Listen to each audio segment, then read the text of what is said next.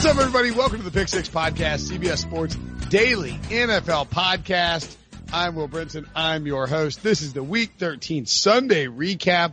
Man, oh man, do we love doing a super fringe breakdown of everything that happened in the week that was in the NFL. We're trying to make it faster this week. We'll see how it goes. A reminder, if you like it, leave a review. If you love the show, like the show, new to the show, whatever, you know, whatever it is, you dig it, leave a review on iTunes or Apple Podcasts. We appreciate it. We crashed through a threshold, uh, burst through a threshold, I guess. We're looking to keep the momentum going as we head towards the playoffs. Tons of great shows. The more reviews we get, the easier it is to convince our bosses to let us do what we want. Uh, and not fire us. So that's great too. So leave a review, five star rating, hit that button, um, and keep writing funny reviews because frankly they're hilarious. You you guys are funnier than we are. Certainly funnier than Mr. Sad Sack Ryan Wilson, who uh, is feeling uh, is wearing his dangerous shirt that our buddy Lewis made for us, podcast listener, wearing his uh, Baker Mayfield shirt on a day that Baker Mayfield lost to the Steelers. We'll get to that. Sean Wagner McGough, what's going on, buddy? What's up, Brinson? And John Breech. Howdy, John. I ate seven slices of pumpkin pie today. I'm ashamed of myself. You know what? I ate an entire calzone for dinner. I feel better. Thanks, Brinson. Seven slices? How many slices are in a normal pie? That's none of your business how I cut my pie. I'm not going to tell you. Is it, Isn't that isn't that just like three fourths of a pie? Or I think there's usually eight slices in a I was gonna say, it sounds like you ate a pie for each. But it's over the course of a day. Our day starts at like 9 a.m. It is now midnight. So that's less than one slice every two hours, I think. If my math, so it's not bad, guys. Trust me.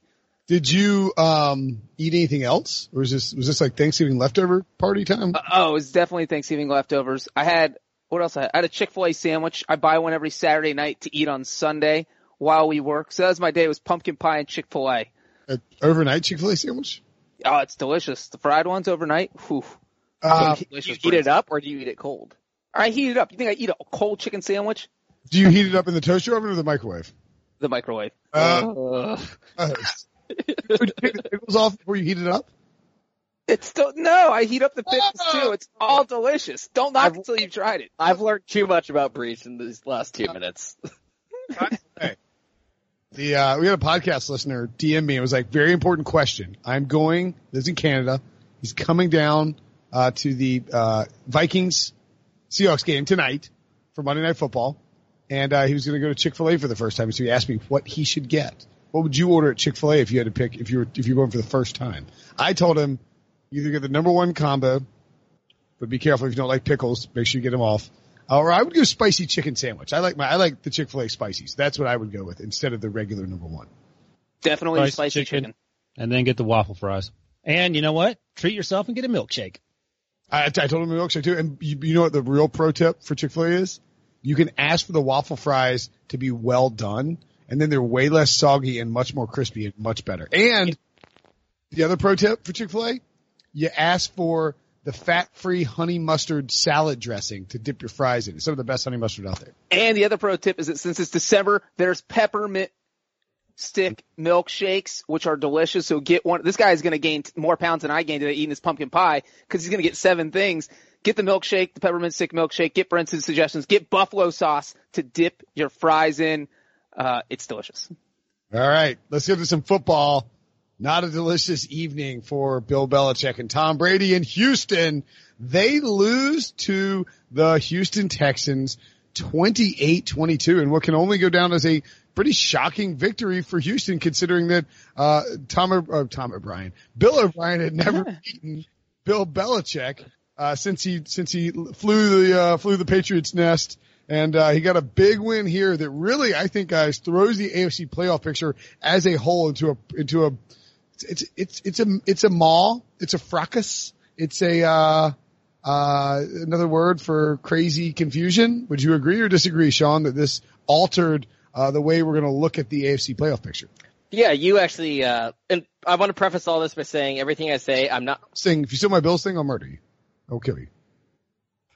I would like to see you try, Brinson. Yeah. You can't even mail something to me in, in two months. I would like to see you get here.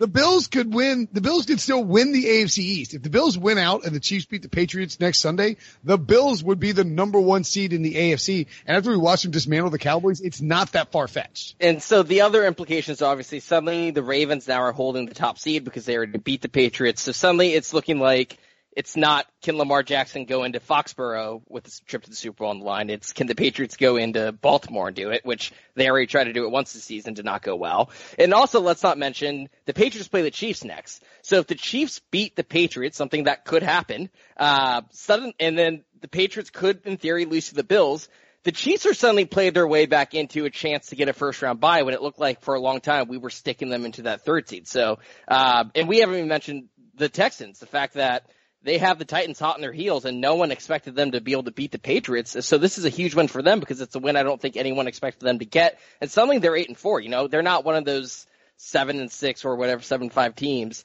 Uh, I think, I think they're legit and, and this game proved that they could actually win a playoff game or two. And I think along for most of the season we've said, oh, Watson's great, but he's not going to be able to o- overcome Bill O'Brien. Bill O'Brien coached a hell of a game tonight. Um, and that play call that he stuck it to the Patriots to kind of put the game on ice was an incredible play call. One you could argue maybe he should have saved actually for January. Yeah. Uh, Why? Why save it for January if you beat the Patriots? That's huge. that's Just because they didn't need to do it. that's a They fair, were going to win. I would they also, did need to do it. They won by six points. They probably would have scored there anyways. Well, I think I don't they wanna did it argue. as a test because after the game, Bill O'Brien said that Hopkins and Duke Johnson drew up the play on a piece of paper over the bye week. oh, really? And O'Brien was like, well, I guess if we can squeeze, so it was more of a risk averse play where he probably wanted to try it while they were leading to see if it would work.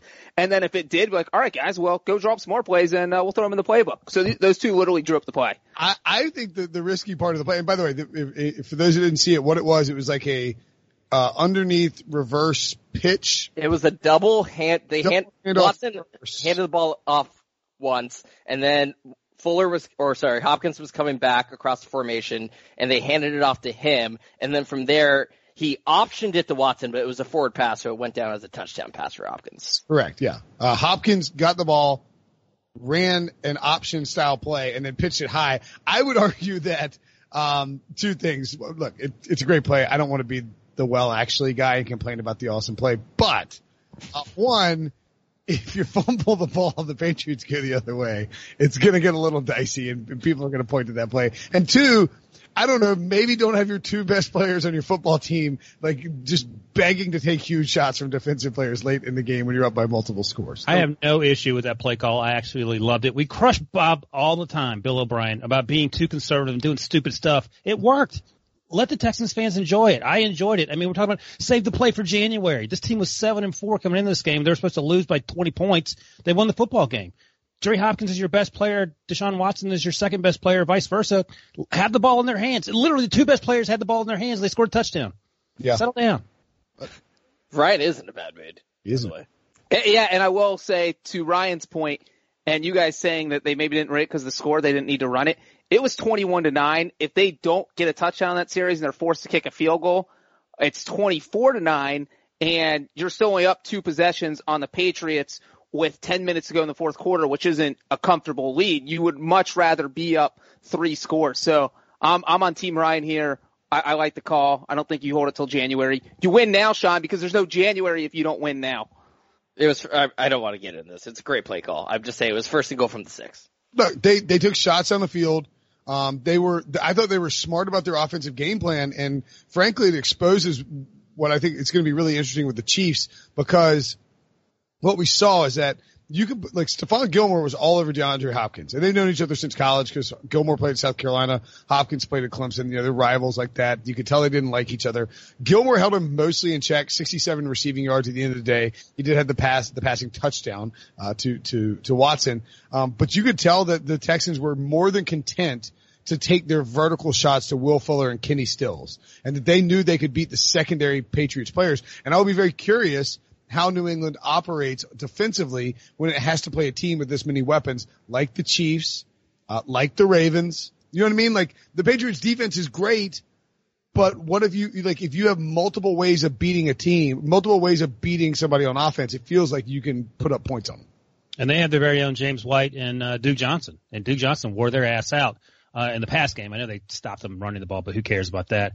Uh, I thought he was a, he was a nice weapon in the passing game, sort of mixed things up, gave him the underneath option, and did basically the same thing that Tom Brady and James White have been doing for years up until this year, pretty much. Um, the only issue I had about the Texans, I thought they did everything perfectly except that very last defensive drive. It's like they thought the game was over and they were just like, it was like a walkthrough. Like James White's running crazy through the field. Yeah. The Edelman touchdown, they, it, like the leverage was wrong on the touchdown. It was a pretty easy throw. Yeah. It's Other like, than that, they played out of their minds. it's like, hey guys, you have 28 points in, uh, NRG Stadium against the Patriots. You may want to make sure you win this game because we saw them up 20. And the onside kick. I'm sure John was probably stripping out naked because he thought it was going to be another crazy onside recovery. lathering pumpkin pie on his bare chest. Oh, pumpkin pie and onside kicks. oh yeah. That, that was why I saved a slice was to either myself in case an onside kick got recovered. My God, it was close. So I- I- close. Um, I, I want to point out real quickly that I thought that this game flipped very early, and it's I think this is really telltale with the Patriots. You, you the Patriots need to play from ahead right now. How they're constituted, they have to play from ahead, and they got a three and out from the Texans early on, and then they marched down. I mean, it's immediate three and out. They go 14 plays, 54 yards, or actually, excuse me, 69 yards with 15 with the penalty. Um, five first downs. They're running the ball like crazy. Sony Michel looks good. I mean, it looks like this is the, what we saw from the Patriots at the end of the game last week. And then they have to settle for a field goal. They get another punt from the Texans. Then Tom Brady throws that interception. It was a bad interception. And, you know, it, it goes back the other way. And as soon as that happened, and then the Texans got seven, it's seven to three, and then they score again quickly. It's like, whoa, whoa. Like, it was a very shell shocking moment. And the Patriots went punt, punt, punt, punt after that, and then turnover on downs, and then they're in the fourth quarter, and they scored three touchdowns in the third quarter. I don't think those three touchdowns are indicative of their offense. I think their offense is a lot closer, Ryan, to what we saw in the middle of that game. And I would ask you, is Tom Brady washed up? I think it's hard to differentiate Tom Brady from the rest of that doo-doo offense. Isaiah Wynn's back, and he, he, I don't know if Brady was any more well protected this game than he has been previously. Um, the issue was along the right side with, um, Jacob Martin, who we used, we were making fun of a few weeks ago as being the, the other guy as part of the Clowney trade. He actually was getting after it on Sunday night. But yeah, so the running game's fine if it works, but there's literally no one for him to throw the ball to. N'Keal Harry is back from the injury off IR. He went out of the game at the same time as uh, Karras, the center, went out of the game, so he only played like half the game. So clearly something they weren't happy with something he was doing. Tom Brady's obviously frustrated, but I don't know. Uh, so if Tom Brady is on the Chiefs, I guess he's playing better. I mean, I would like to think he would be playing better. The, But- ball the ball's not coming out of his hand with the speed. It doesn't, it doesn't look accurate. Like He doesn't know any of these guys. Uh, he hasn't. He doesn't have a lot of familiarity with these guys. He knows these guys clearly. But I guarantee you, if AB wasn't facing a possible suspension whenever he decides to come back, Tom Brady would be driving him back to Foxborough toot sweet because that's what you needed on that last drive when they took them two minutes to get down the field, even though the, the Texans weren't playing, and they don't have that right now. By the way, did you see what the Texans wore to the game? The Texans players. yeah, SWAT gear. I didn't like that. I I made a note and wrote FFS. Uh, 'cause I was for, like, for F's sake. So I was like, FS this is the, this is like the 2012 situation where they all wore the Letterman jackets Yep. after they started 11 and one. No, they wore Letterman jackets to New England on Monday night, and J.J. Watt was leading the charge. Yeah, up. house 42 to 14 or something. So I was like, oh well, this is clearly what's going to happen here. These guys are going to be. big on the Patriots because of those SWAT gear, like the SWAT gear. My my only my thought at the time before the game was when I saw the SWAT gear. I said the only way they're going to beat the Patriots now is if they literally bring machine guns and start shooting people with these with the SWAT gear going along with it. Luckily, they didn't have to do any of that. Shout out to Last Boy Scout. But uh, yeah, uh, nothing bad uh, to take away from this game. And apparently that's a thing they do because they were wearing Mortal Kombat costumes before their last game against the Colts. So they just, you know, like DeAndre Hopkins drawing up plays on his bye week. These guys just come up with costumes to wear. One thing, Ron, you said about the Patriots offense is it's not even like Tom Brady definitely looks like maybe he's lost a little arm strength. He's not sure where to get the ball, but the Patriots receivers had trouble getting separation. We, we heard Brady looked like he complained about it.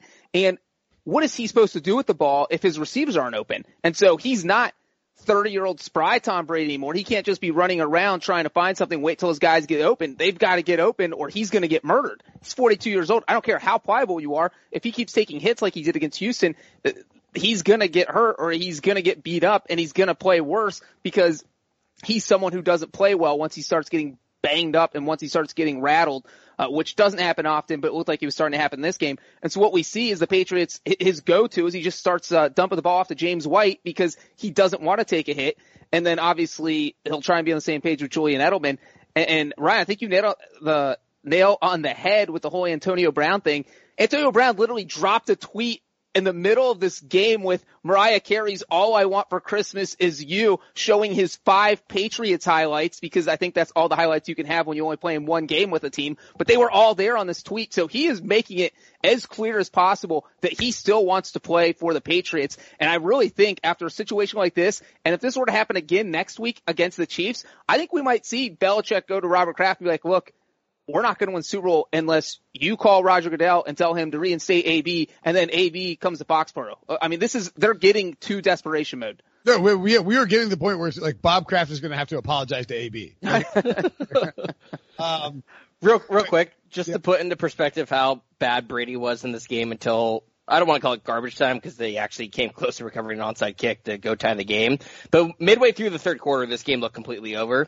Brady was nine of twenty-five for 90 yards and an interception. He was averaging 3.6 yards per attempt. Sean, at that point in time, when he was 9 of 25, he had more rushing yards than completions. rushing yards, yeah.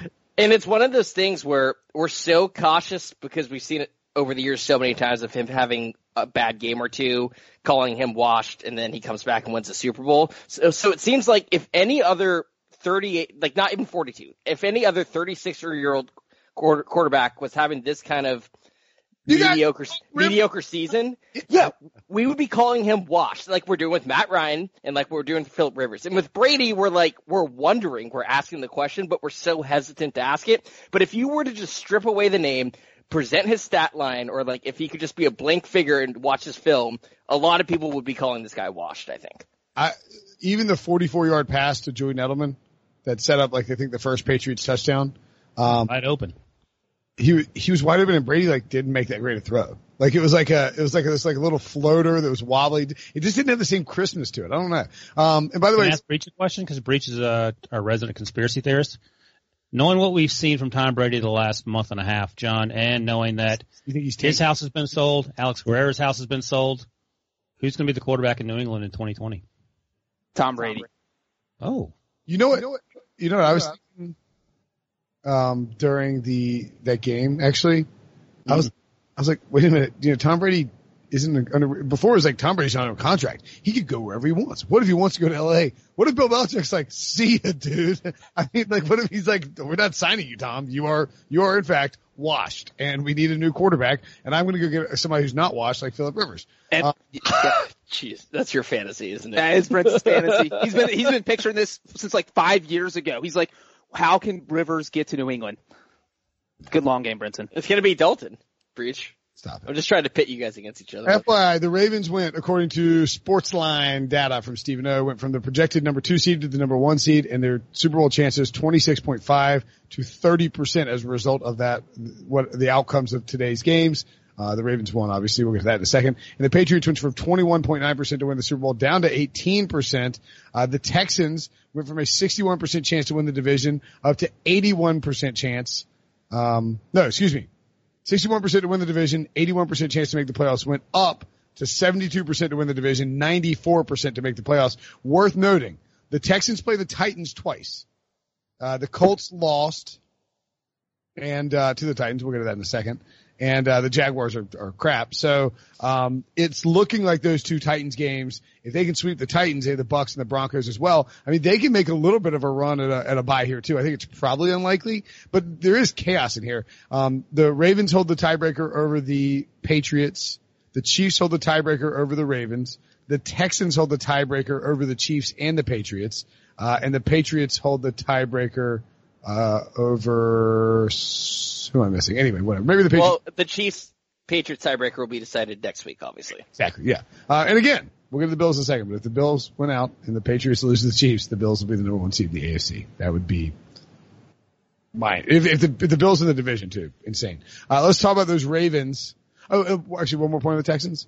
Um, it's kind of fascinating that they have uh, three former number one picks cornerback. Vernon Hargreaves, Bradley Roby, and Gareon Conley, and they're all playing pretty well. Like they've come in and made a pretty big impact. Like, they got, Oh, Jonathan Joseph too. Or you mean guys they brought in yeah, yeah. We, well, they brought him in free agency like what back like 2013. 20 yeah, years ago? Yeah, but yeah, yeah, like they've all they brought in Conley, Hargrave. They traded for Conley. They signed. They got uh, Hargreaves off the wire, and then Roby was a free agent this offseason, right? And I mean, look, they're talented guys. They went the first round. They're playing. They're playing well. So uh, good for them. Ravens beat the 49ers 20 to 17 last second. So this is why Breech ate all this pie. He's just smearing himself with pies like Justin Tucker's banging him a, a game. Oh, Justin Tucker. Yeah. Uh, Justin Tucker had a game. Justin Tucker on one screen and American Pie the movie on the other. Oh God. Uh, the 49ers covered the five and a half, the under a 45 and a half hit. Uh, Lamar Jackson, 24 fantasy points in this game. Did this game live up to the hype for you, Sean? Yes, um, and my takeaway isn't, oh my god, the Ravens are so good because we already knew that. It's that I think these are the two best teams in football in my mind. Um, because I don't take, I don't look at this for the 49ers as a negative. I mean, obviously it's a loss and it hurts their positioning in the NFC, but they were right there with the Ravens who we have been talking about for weeks as the most all around team in football. And this game came down to the last two drives for each team and the 49ers were down three. They had the ball at the Ravens 38 yard line, or sorry, 35 yard line, and they had a fourth and one. And this is where people are going to get nitpicky and criticize Kyle Shanahan, who otherwise does a tremendous job, obviously, with the 49ers and getting the most out of that offense. He called a passing play on fourth and one. The pass was battled, batted down to the line of scrimmage. They had been running the ball like crazy off the edge against the Ravens, and that's why people are going to second guess the play call. They averaged six yards per carry. They ran the ball 29 times for 174 yards. So I understand the second guessing. And then Lamar comes down and leads the game winning drive. And um, kind of surprising to see John Harbaugh settle for the 49 yard field goal instead of trying to get more yards in those conditions. But when you have Justin Tucker, I guess it doesn't really matter because that was as automatic as a kick gets. And Lamar wasn't that impressive in that game in terms of what he's been doing. But I think that's kind of scary because this was like game manager. Here's that phrase again that I was overusing a few weeks ago. Game manager Lamar. Like he wasn't hitting on the big passing plays, um, but he wasn't. He was making safe passes, wasn't turning the ball over, and he did so much damage on the ground that I don't really know how you beat this Ravens team, but the flip side is that the 49ers went into Baltimore and could have won this game against the best team in football. And I think they've, all they've done in the past few weeks, even like they've lost to the Seahawks and lost to the Ravens, two really good teams, they've legitimized themselves in the process. So the way that they've lost those games. Well, Yeah. in Lamar's I agree with that. defense, in Lamar's defense, I mean, He was good. 49ers defense is really good, and that, that the conditions were disastrous. Yeah. No, I'm not, that wasn't a negative. I'm, I'm saying that he was good for what the game called for, I thought. Sure. Go ahead, Ryan. What were you saying? Oh, um, I, I agree with mostly what Sean said. I don't think I was that down on the 49ers the last few weeks. I thought Jimmy G had started answering some questions. I thought he was fine. He had the one fumble, but again, the conditions weren't great. It is funny every time the 49ers go to the DC area, it's a monsoon. They played the Redskins whenever that was, and that, that, the weather there was terrible, uh, equally as bad against Baltimore. But, um, I thought that the Deebo Samuel touchdown catch over Marcus Peters on fourth and two was absolutely awesome. And I was actually looking to see the um, the rookie wide receivers, uh, the pass catch totals uh, th- through whatever 11, 12, 13 weeks because I was checking on your guy Kel- Kelvin Harmon, um, Brenton. He has 13. No, he has actually has 19 catches now. I mentioned that because Deebo's number one. He has 40. He's been an awesome addition to that offense. Uh, Manny Sanders has been hurt a little bit, but he's certainly there too. But I think Deebo, more than anyone else, has been sort of important for what Shanahan wants to do down the field. And I thought he, he played really well in that game. And um, I, I was impressed with what he did. Mark Andrews, the tight end, had that awesome catch in the seam route uh, on their first touchdown, I believe. And he continues to be an important thing. And I thought, interestingly, when after he scored, he did the Nick Bosa flag planting touchdown celebration. So I don't know who that's going to come back on last. I guess it came back on Nick Bosa this time, but who knows if it'll blow up in Mark Andrews' face at some point. That's going to be a last team standing. Whoever's in the Super Bowl that either went to Ohio State uh, or Oklahoma. That's that's who's going to be playing the flag last. Uh, one thing I will say though is that Sean, I don't know, I necessarily necessarily agree with you that Shanahan made a bad call because if you look at his mindset, they had a fourth and two earlier in the game that Ryan just mentioned where they did throw the ball and they got a touchdown to Deebo Samuel. Then we had a fourth and one later in the game where they also threw a pass and also converted. So now you're at two for two, throwing the ball twice. And so now you get to the third one, and the Ravens are going to be totally off their game because they have no idea what's coming. They might be expecting the run, but they're like, oh my God, we've already been burnt on a pass twice on fourth and short. They might throw it again, but they might run it. We have no, so it really was a way of keeping the Ravens off kilter. So I don't think that that was a horrible call by Shanahan, especially since it already worked twice if anything, I would hold it against Harbaugh more for not trying to get closer. I don't care if Justin Tucker's your kicker. When you're playing in a monsoon, yeah. anything over 40 yards is not a gimme. Robbie Gould fell five yards short. Robbie Gould is one of the best kickers in the NFL over the past three years. He fell five yards short on a 51 yard field goal. So there was no telling that you're automatically going to make a kick from 49 yards. I thought that was actually a, a worse coaching job, just that end part right there than what Shanahan did at the end. I thought Harbaugh should have played for five or ten more yards, especially since they had 36 seconds and one timeout. Um, it, yeah, they kicked on third down and they ran their second down play with 36 seconds left. Like they clearly, it was really bizarre because Shanahan this year, or sorry, Harbaugh this year has been so aggressive on fourth downs and just with this mentality. And like you would trust Lamar not to make a dumb mistake, not to take a sack, not to turn over, or you know your offensive line is maybe the best offensive line in football, especially with run blocking. Trust him not to get a holding penalty. So that was, I agree completely. That was really bizarre, and he's lucky he has Justin Tucker to bail him out of those situations. Lamar Jackson's 101 rushing yards, uh, gave, gives him four games this season with 100 plus rushing yards, the most ever by a quarterback in a single season. Michael Vick had three twice in 2004 and 2006, and Russell Wilson had three in 2014. The Ravens also have rushed now for 2,494 yards this season, the third most rushing yards by a team in the first 12 games of a season since 1970. Only the 72 Dolphins and the 75 Buffalo Bills had more. So this team's pretty good. And I really think, I mean, I just think, I mean, the, I think the Ravens should be kind of a heavy Super Bowl favorite at this point. Like they can do everything. And I know people question Lamar Jackson in the playoffs. That's stupid. I, I don't doing that. Uh, p- trolls on Twitter. Joe Flacco? Yeah, maybe. I don't uh, Dude, less than a year ago, he got booed in a playoff game in Baltimore. Okay. There were people, people were talking about putting in Flacco at halftime in that game. I was just thinking about that. Me about it.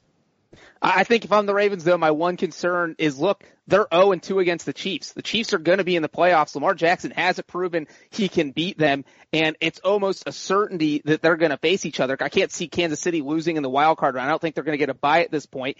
And then boom, you go from the wild card, you might have to face the Chiefs in the divisional round. And if you lose that, you know, you don't even get to the title game after the spectacular season by Lamar Jackson. So although I agree with you that the Ravens probably should be viewed as the favorite. I, I mean, you could say the Chiefs are kind of their kryptonite right now. And so that is the one team that I would probably pick to beat the Ravens if they played head to head, even though I think the Ravens are probably the best team in the AFC. Lamar Jackson doesn't play defense, number one, and the Ravens defense is playing a lot better over the last three or four or five weeks than it has at any point the last year and a half. So I mean, points per game, I think, in the winning streak, which is eight. I games. think if that game is in Kansas City, it's what Chiefs minus three maybe.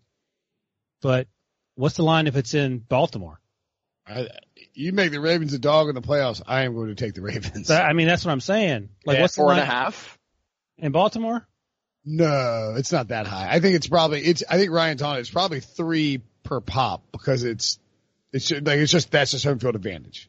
Um, the Chiefs defense, by the way, is playing really well lately too. So they're getting better. Their run defense is terrible, but their pass defense is really good. Yeah, I mean, just looking back on that game, I mean, Lamar 22 or 43, 267, no passing touchdowns. Did, uh, only ran eight times, 46 yards and a touchdown. So, hmm, interesting. Kyle Shanahan said afterwards, we had every chance to win that game, came up a little bit short at the, at the end. Credit them. Hopefully we can earn an opportunity to maybe get a chance to play them some other time again. I think we, Ooh. if you had to pick right now, Breech, would, uh, 49ers Ravens be your Super Bowl matchup? It Like- would not. No, no, no, not, not the one you think will happen. Like what your preferred matchup. Sorry. Wait, my preferred or what I think is going to happen? Like you get to pick, you get a preferred. Preferred. Chiefs Vikings was my prediction before the season. I still kind of like that because I still think the Chiefs have the most potential to beat the Ravens, and I think the Chiefs can beat any other team that would be in the AFC playoff field, and probably the 49ers in the NFC, even though I'd like my Vikings prediction to stick, as I'm sure you would, Brenton. So I'll say Chiefs 49ers right now. Well, for like for because for pure entertainment purposes, like who like who the, I mean, I don't care about your own personal gain. I care about like what do you think would be the most entertaining game, Ryan? I'm with you. Baltimore, San Francisco. I love how Breech asks what you were asking for. Then he said the opposite. Cow- Cowboys Ravens would be the most entertaining. no, it wouldn't. Are you kidding me? Dak, Ezekiel Ravens Elliott versus 50. Lamar. Lamar- one team it- punting on fourth and one, the other team going for every If I was fourth and four, it'd be like fifty to thirty-five. It would be an insane Super Bowl. Yeah. Harbaugh would kick off to Jason Garrett. Jason Garrett would punt on first down. It was Cowboys, Cowboys, Cowboys, Ravens would be entertaining in that we could go to the bar at halftime, That game would be like, slaughter them. Uh, you go, Sean. Uh, Chiefs, Seahawks. I'd like to watch Mahomes and Russ go That's- head to head. High scoring game. Saints. uh eh. I don't really Are want. Are the Saints that fun? They don't really throw the ball downfield and like. Sean Payton once did an onside kick to open up the second half. of the Uh, yeah, That was that was ten Yeah, years that ago, was- Brenton. Quit living in the past. I was in high school at my friend's house watching that game. My friend's mom made us cookies. That's how young I was. did you find 20 bucks at any point? No. Moving along. Steelers, Browns. Steelers take down the Browns. Baker Mayfield not feeling so dangerous now, is he, Ryan? Uh, 20 to 13. Steelers plus, cover the plus one and a half as home dogs. The under hits as it should always in Steelers and Browns games. um, James Washington caught another touchdown pass. He's actually becoming like kind of a reliable, uh, 49, uh, reliable 49, what am I talking about? Reliable fantasy option. Um, but the real story and multiple, uh, multiple Steeler players talked about this afterwards. Like I think, uh, David DeCastro mentioned that it motivated the team. Freddie Kitchens spotted over the weekend wearing a t-shirt out of the movies that said Pittsburgh started it. Uh, he Do you know what movie he went to see where he wore that shirt? I'm setting up my ability to play audio, but I don't know. I know what you're doing. I want to, I want to give you the heads up. It was a movie about Mr. Rogers. Do you know where Mr. Rogers is from? Pittsburgh. Pittsburgh. Pittsburgh. So double whammy. Ooh, wait, he wore, uh, he wore that shirt to see a movie about a Pittsburgh guy, meaning you might have Pittsburgh, like, folks there? Mm, questionable. Hey, look, the, the guy's not a Mensa member. Let's start there. Freddie was asked about the shirt afterwards and gave an answer that, well, you know. I mean, listen, I, I, the t-shirt didn't have anything to do with us, uh, at the minus one moving out. I wore a t-shirt. I wore a jacket with it. Um, my daughters wanted me to wear the shirt and I'd wear it again. I'd put a jacket on. I covered it up. I took a picture with a fan. That was as simple as that, you know, t-shirt. I mean, t-shirt didn't cause us to give up 40 yard passes and we were ready to play. That's the only thing people need to be concerned about. We were ready to play. I love, I love how he trails off. And he's like, hey, they didn't give us, didn't give, didn't cause us to give a 40 yard pass. It's like, okay, Freddie, you're, you're sort of, you're in a bad spot here, pal. Like you, you had to win this game if you're the Browns. They are now five and seven. They are pro- safe to say that they're not going to make a playoff push. Does it feel fair? I mean, I think the Titans are their biggest competitor. The Steelers are who they are, but the Titans, I think, maybe has the best chance. Uh, to, for the last spot? I feel like they do. It ain't gonna be the Raiders. No, I'm saying like the Browns are, I think it's the Titans or the Steelers. Yeah. No, what I'm saying is I think the Browns are done because they. I don't think they're going to leapfrog the Titans under any scenario. Yeah, I would agree with that. Um, the Titans again do have to play the Texans twice. Uh, the Browns do get the like the Browns are probably going to end up at eight and eight. And we're gonna They go- are, and I'm going to predict this. And John may or may not agree, but I think Andy Dalton will beat them at least once. Ooh, I do agree. I was actually trying to break down. I thought Brenton might ask us later who would Sorry. get that six slot like he did last week, and and just the Browns. Uh, Freddie Kitchens in the interview said he'd be prepared. John thinks the Bengals are going to get the sixth spot. They're eliminated, Brenton. I already did the math, but they'll get the sixth spot next year. Speaking of math, the Browns now have a 2.3 playoff percent chance percent chance of making the playoffs according to Sportsline. I will be handling the post in which I break down the Browns playoff scenario Breech. So please don't bother trying to claim it or do it. Can I point out something? Uh, Jeremy Fowler of ESPN, who now covers the NFL, He used to cover the Browns and the Steelers, incidentally. Oh, oh, our old colleague. Yeah, way back in the day. He tweeted on Sunday afternoon after the game that the Browns didn't expect this to be like an 11 win season. They knew this was part of the building process. And the implication was there's a chance, old Freddie Outhouse might come back, which would only delay any success his team might have. So I don't under, I don't know uh, under what pretense you would bring Freddie Kitchens back because he is the only reason this team is as terrible as it is. I, mean, you can talk about Myles Garrett swinging helmets and all that. The team won last week without Myles Garrett. They should have won. They could have won this week. I don't know if they should have won. They were up ten nothing, and then everything went sideways. Did you did you watch did you watch this game closely? Every play. What happened? Because they were up ten nothing. I was sort of like, all right, I'm in a good spot with this Browns bet. I think The, the offense wasn't clicking, and uh, that's in part due to the Steelers' defense being uh, as good as it is. But here's here's what happened from the Steelers' perspective: they kept running the ball on the first few series with Duck Hodges, and finally, when they were down ten nothing, they said, okay, we got to open it up. And just start throwing BBs all over the place to James Washington. I do think it's funny that James Washington has great rapport with Duck Hodges, even though he played the last eight years with Mason Rudolph. it's unbelievable. He like like the you know the shower narrative. That's what they call it in fantasy.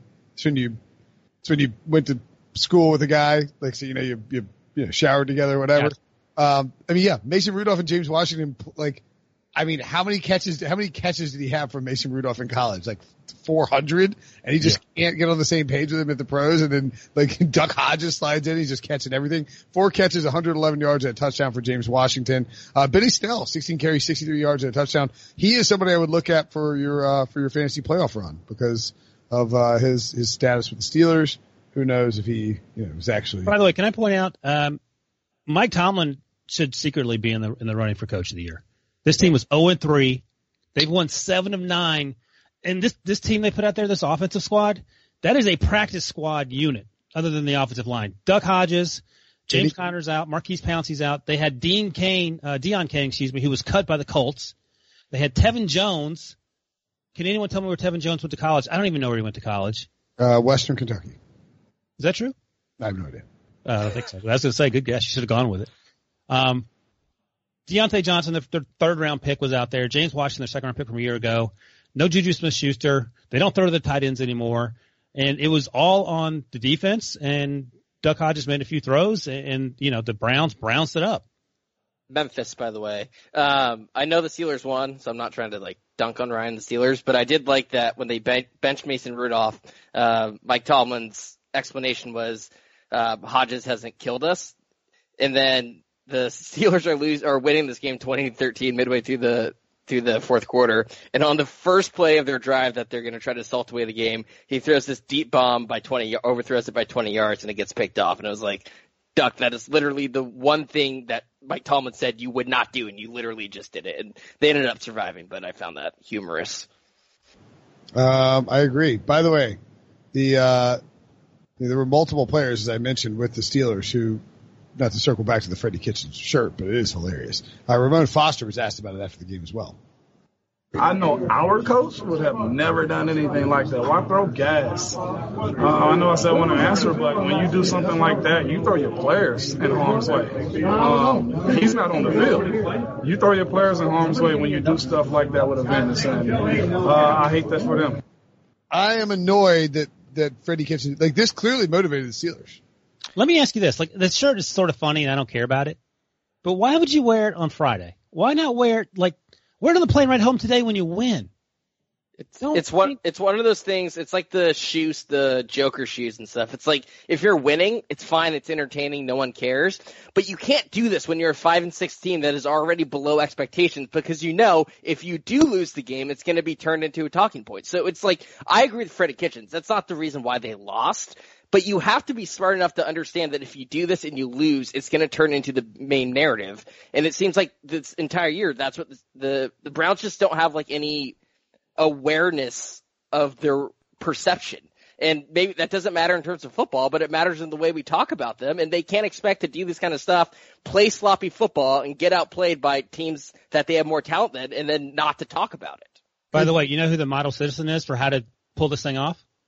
My boy, Matt Patricia. After the Super Bowl, he wears the Roger Goodell clown shirt. After they won, prancing off down the steps of the, at the uh, at the airplane, and everyone had a good laugh except Roger Goodell. Except now that AB's been suspended, Bob Kraft can't make that phone call and ask Roger Goodell to reinstate AB without without any issue. But that's how you do it. You win the Super Bowl, then you can make fun of whoever you want to make fun of. Right. You don't show up to like media day in a Roger Goodell clown shirt like like before the Super Bowl. Yeah, exactly. No, I'm with you. I mean, it it it is a it's just the definition of the Browns being sloppy. It's what they do. They screw things up all the time. All right, let's take a quick break. When we come back, we will run through a bunch of other football games. being around sports media and a fan of, oh, my NC State Wolfpack for a lifetime has taught me that sometimes it's exploring the sliding doors moments and what if scenarios in sports that can be the best part of the fan experience. What if the Seahawks let Marshawn run to the one yard line with the Super Bowl on the line? Or could a coin flip have landed Magic in Chicago, Michael in LA, and made Charles Barkley the first black president? Enter Wondery's newest sports show, Alternate Routes, a weekly leap into the sports multiverse with former sports center anchors Trey Wingo and Kevin Frazier. Each week on the podcast, Trey and Kevin will pry open the sliding doors of a different what if moment from the world of sports. In these alternate sports realities, dynasties will fall, legacies will change forever, new goats will emerge. Follow alternate routes on the Wondery app or wherever you get your podcasts. You can listen to alternate routes early and ad free right now by joining Wondery Plus. The all new Hyundai 2024 Santa Fe is equipped with everything you need to break free from the dull work week and embark on an adventurous weekend with your family. The all new Hyundai Santa Fe's features like available HTRAC all wheel drive, standard third row seating, available dual wireless charging pads, ensure you can take on any adventure. Available HTRAC all wheel drives, you can take on the dirt trails and kick up some mud. Standard third row seating so your whole family can experience the thrill together. Available dual wireless charging pads so no one gets stuck in the great outdoors with a dead phone. Whether you're tailgating out in the dirt lot, Carter Finley, shout out Carter Finley, or whether you're whitewater rafting, taking the entire family on an adventurous trip. Maybe you're out camping in Mount Rogers. I used to go as a kid. Wish my parents had a Hyundai Santa Fe. The Hyundai Santa Fe is perfect for your family outing.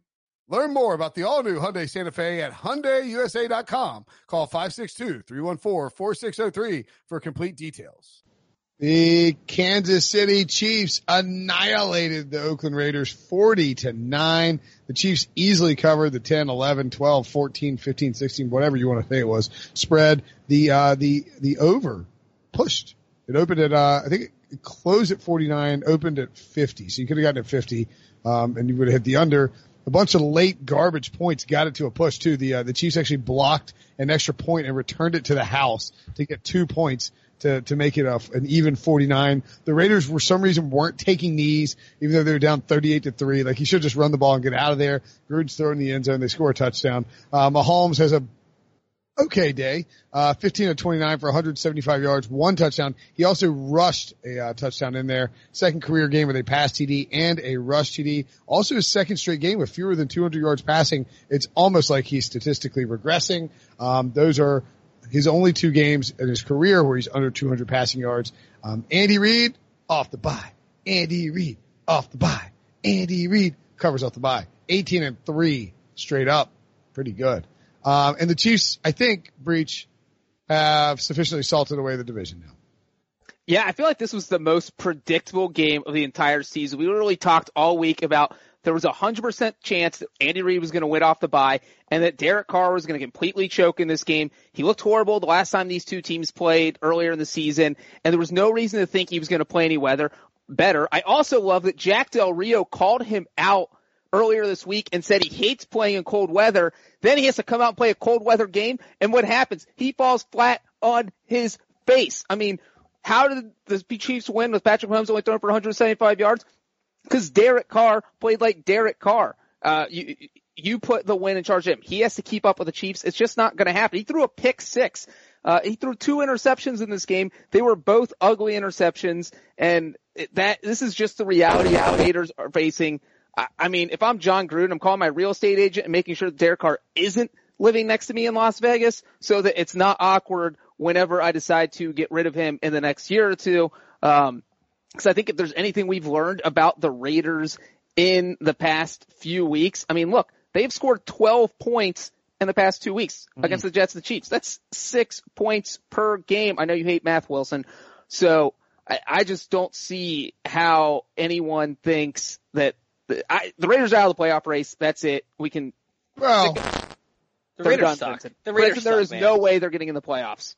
They're terrible. Clip it. Lost. They lost games, consecutive games by 30 plus points for the first time since 1961. Derek Carr, 20 of 30 for 222 yards, one touchdown, two interceptions. Somehow, 7.4 yards. Yard. I don't know how this guy does it. It's unbelievable. He doesn't throw one ball down the field. He finishes 7.4 yards per attempt. It's incredible. He's a magician. He's a YPA magician. Uh, the Raiders have just over 9% chance to make the playoffs according to Sportsline. Uh, Josh Jacobs ran 17 times for 104 yards. I don't know if you guys listened to this whole game. Romo and Nance were calling it.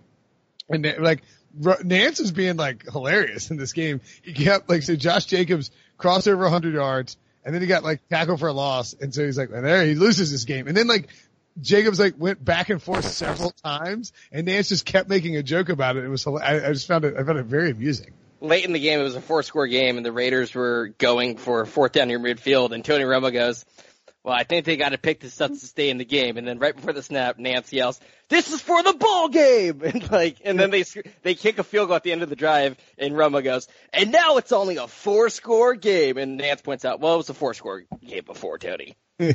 They were at, they were so sarcastic in the entire second half of this game. He told him, he's like, "Come on, Jim, give us your best call." And he's like, "Here it is. This is for everything." Right? it's like they're clowning Raiders. Um, look, we don't want to. We're not going to pile on the Raiders because they lost. They lost. They lost to a good football team.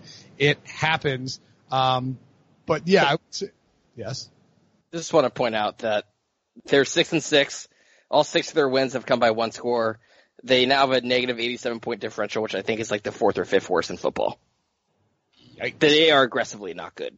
Also worth noting, before the 31, 34 point, 34-3 blowout last week at the hands of the Jets, Breech and I will attest, they should have lost to the Bengals the week before that at home.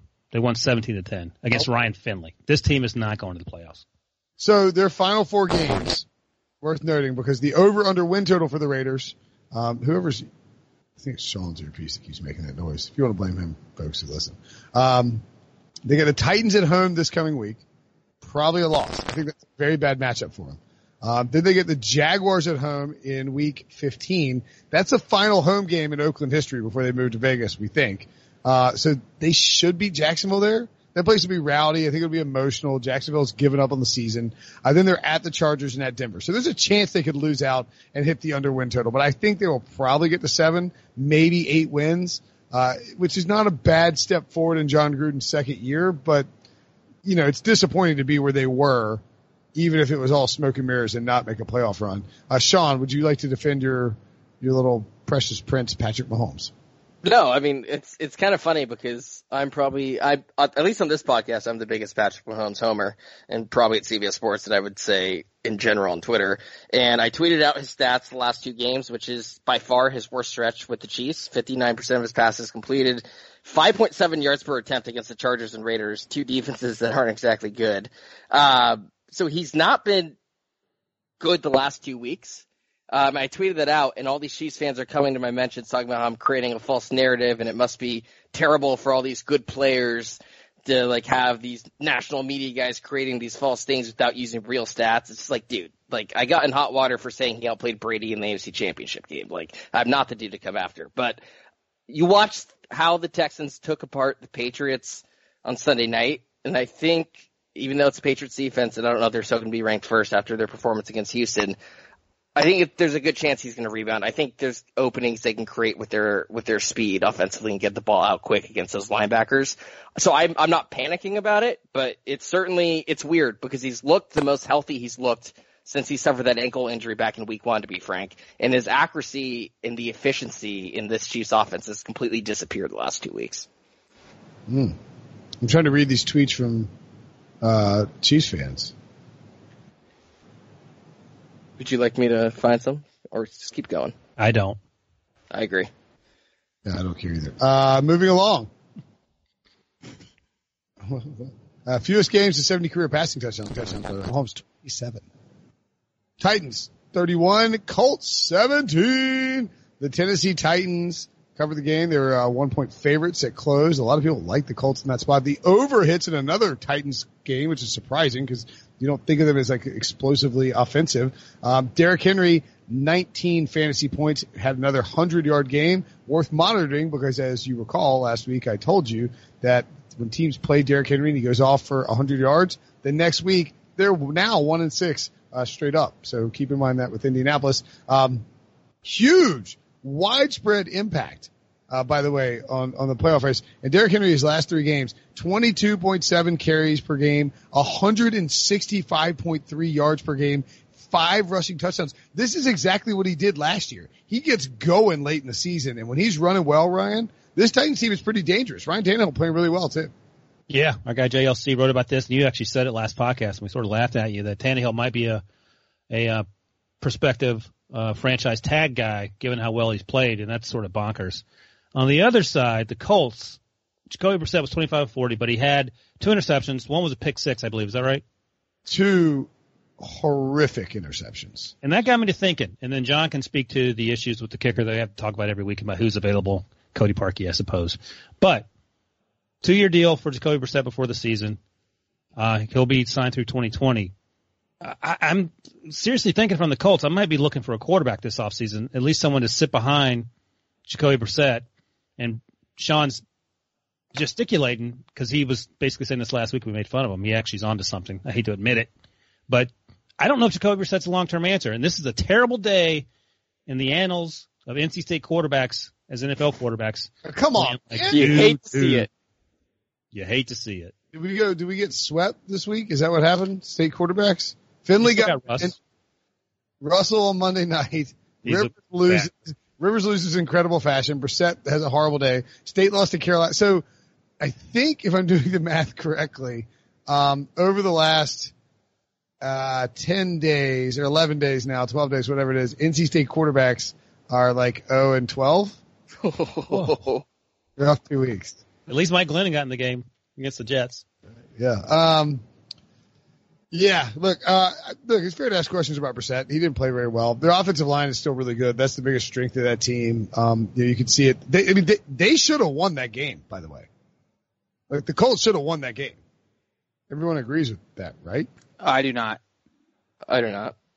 Okay. Why? Well, I mean, they had the pick six, they had the interception, the touchdown off, off the block block kick. So you take those two away, it's 17-17. It's anyone's game. I wouldn't say the Colts should have won. I felt like it was pretty even. Adam Vinatieri is kicking a field goal for, from 46 yards in a tie game to go up 2017 and they block it to the house. And then, Right. And if they don't block it, it's Vinatieri this year, so he probably misses it.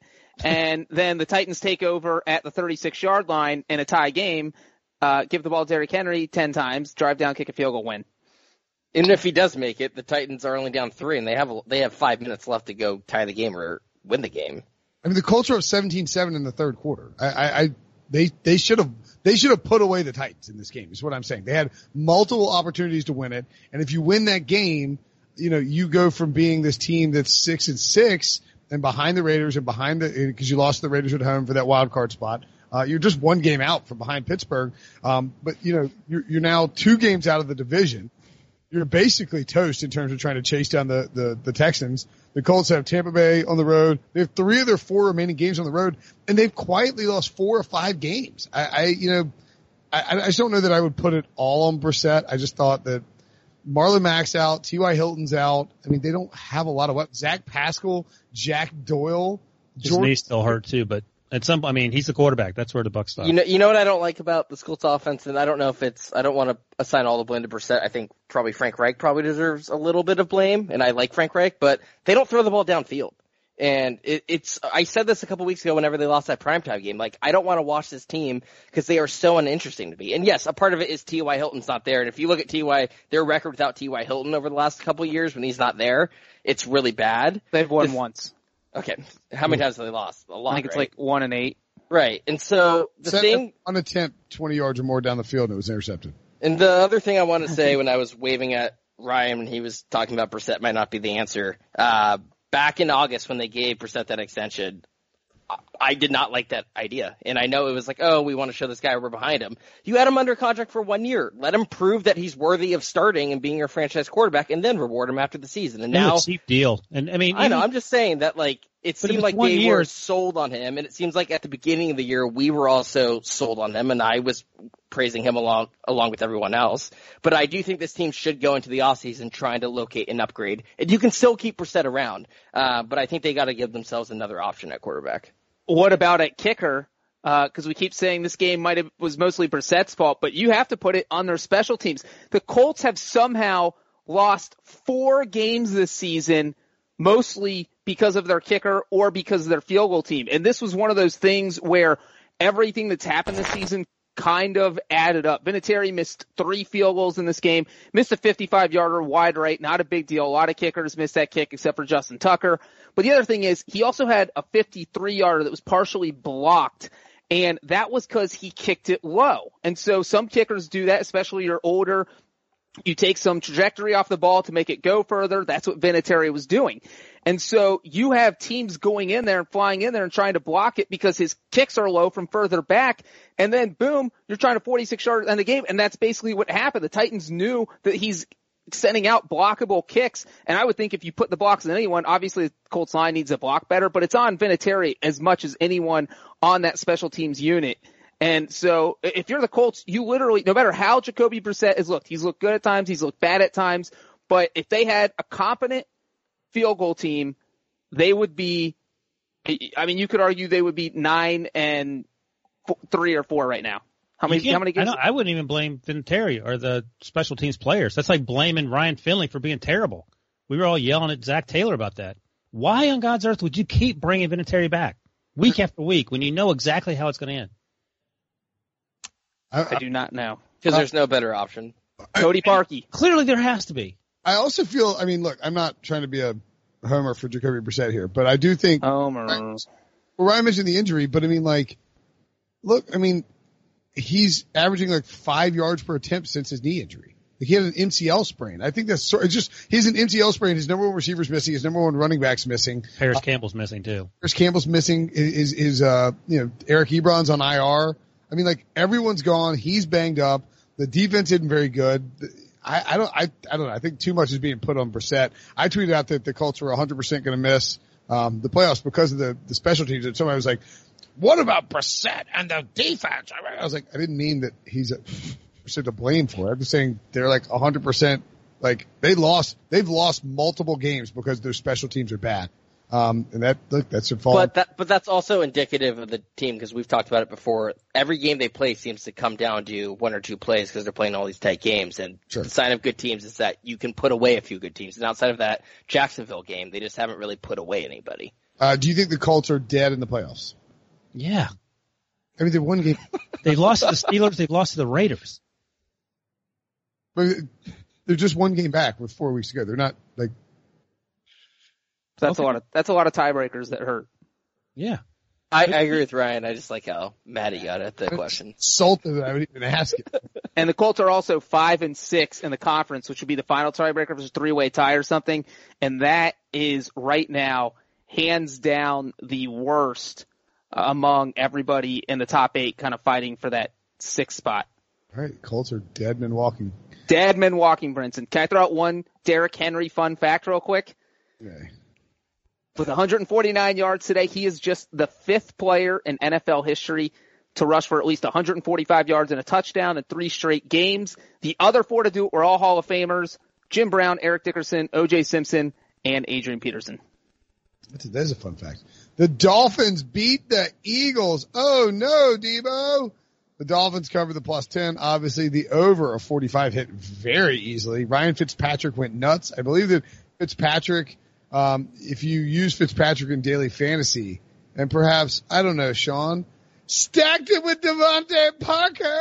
Rub it into Ryan, man. I, am kind of rooting for this because I find it funny. Uh, my man, DeVante Parker goes bananas in this game. Our slack. A N A N A S, bananas. let's, let's clip that. That's a new intro song, by the way, to the pod. Parker, seven catches on 10 targets, 159 yards two touchdowns, and he said after, if it's coming to me, I'm getting it. That's my ball. That's how I feel. I feel like you guys owe me a hundred bucks a piece for this Parker Watkins bet. That's how happy I am about it. Hey, you didn't say how well Watkins played though. I was going to say, did you say, don't look, Brinson. I'll give you a hint. Sammy Watkins was targeted three times. what do you think came of it? Zero yards. Zeros across the board. That guy, he should be ashamed of himself. He's not even trying. oh my god, that's incredible. Uh, I wish I wish I had like some better bet on like uh like DeVante Parker having a big game. Like like this is one of the all time great calls, and I'm just not going to get very much credit for it. Uh, Well, no, because you're one for 47 right now, and the one one is DeVante Parker. Parker 46 are all the state quarterbacks that are now laying eggs. Parker is 16th in the NFL in receiving yards now. How is this happening? I don't understand. See, I'm rooting for it at this point because Ryan is said it's it's by it. funny, but it's, it's you have to admit, Sean, this is insane. hey, Jay Cutler called it two years ago when he said this guy's a faster version of Alshon Jeffery. He actually looked like a better version of Alshon Jeffery with the amount of catch, like the kind of catches he's making. He's not open. You know what I mean? Like he's not gaining separation. He's just going out and out bodying these guys for it. He was also I, sitting uh, on my bench in one Yes, playoff. DeVante Parker has 256 more receiving yards than Tyreek Hill. And he doesn't have Patrick Mahomes throwing on the ball. Imagine if he had made that bet before the year that Parker would would have more receiving yards than Tyreek Hill. He'd Yeah. be- The odds that Ryan would have given you on that. Um, Sammy Watkins, by the way, 538 receiving yards on the season. I want those 11 rushing yards. DeVante, I'll give it to you now. DeVante Parker, 854 receiving yards. What's gonna be awkward is when one of these guys gets hurt down the stretch and like the, the other side is like celebrating it. Like Sean, I can see celebrating DeVante Parker injury. Like, haha, we don't have to hear Brinson anymore. Uh, Breech, very important. What happened on the trick play? Did a punter throw it to a kicker? That was a fantastic trick play. And you know what's funny is that like if any team should be lo- looking for a trick play, hello, you ran a Philly special in the Super Bowl against the Patriots and a team comes out and a formation that you see maybe once every 10 years in the NFL, you absolutely have to be ready for something crazy to happen. So you have the center and the holder is holder slash punter is lined up directly behind the center about five yards back. Then you have six guys who are about 15 yards out left and four more guys who are 15 yards out right. And it was total nonsense. The Eagles, the thing is, they actually played it well, except that, uh, Jason Sanders, the kicker, was lined out as a receiver far, far, far, far left. And I guess they assumed the Dolphins aren't stupid enough to run a trick play with their holder throwing it to the kicker because no one would ever do that. They probably thought it was going to be go to, uh, there's like three eligible guys that could get the pass on this play. And somehow Sanders just kind of skipped to the back of the end zone, was wide open. And this is my favorite special teams play of all time. Um, I'm gonna see. Hey, can I ask? Uh, Oh, let me see if I can get this. This is Christian Wilkins after the. Uh, oh, you can't see, you can't hear, you can't hear him, but he's pointing at the Eagles defenders and he's laughing hilariously. as he- When in, in in the Eagles' defense, when they were lining up for this play, I was like thinking, you better not snap this because it looked exactly, not exactly, but it looked very similar to that Colts fake punt that we all remember. That's maybe the worst play in NFL history. And as soon as they snapped it, I was like, oh my god, no, no, no. And then suddenly it's like, oh my god, yes. And Yeah. like, if you look at the two plays synced up, it looks really similar actually. Here's the, that's, you're reenacting Chuck Pagano's reaction to watching that play live because, oh, that's how it's supposed to be done. Here's the uh, here's the call of that, by the way. The punter takes the snap. And then the toss to the end zone for the touchdown to the place kicker, Jason Sanders. Come on. Oh man, I believe that is uh, Kenny Albert and uh, Ronde Barber, my second favorite Barber brother. Hmm, interesting. What's Um, Deebo, you were at the game, is that right? Unfortunately, Let me, let me ask you. I want to ask Deebo. So the Eagles were up ten nothing. I'm sure Deebo probably felt good then. And then to start early in the third quarter, they were up 28 to 14. And I turned away, and when I turned back, it was like 28 to 34. So how did the third and fourth quarter, like how did that unfold for you? Like the slow death by a thousand Ryan Fitzpatrick dump offs. Jeez, Ryan. the uh, DeVante Parker didn't help either. See? What a hellscape for Deebo. He's like Brinson probably yelling about DeVante. No.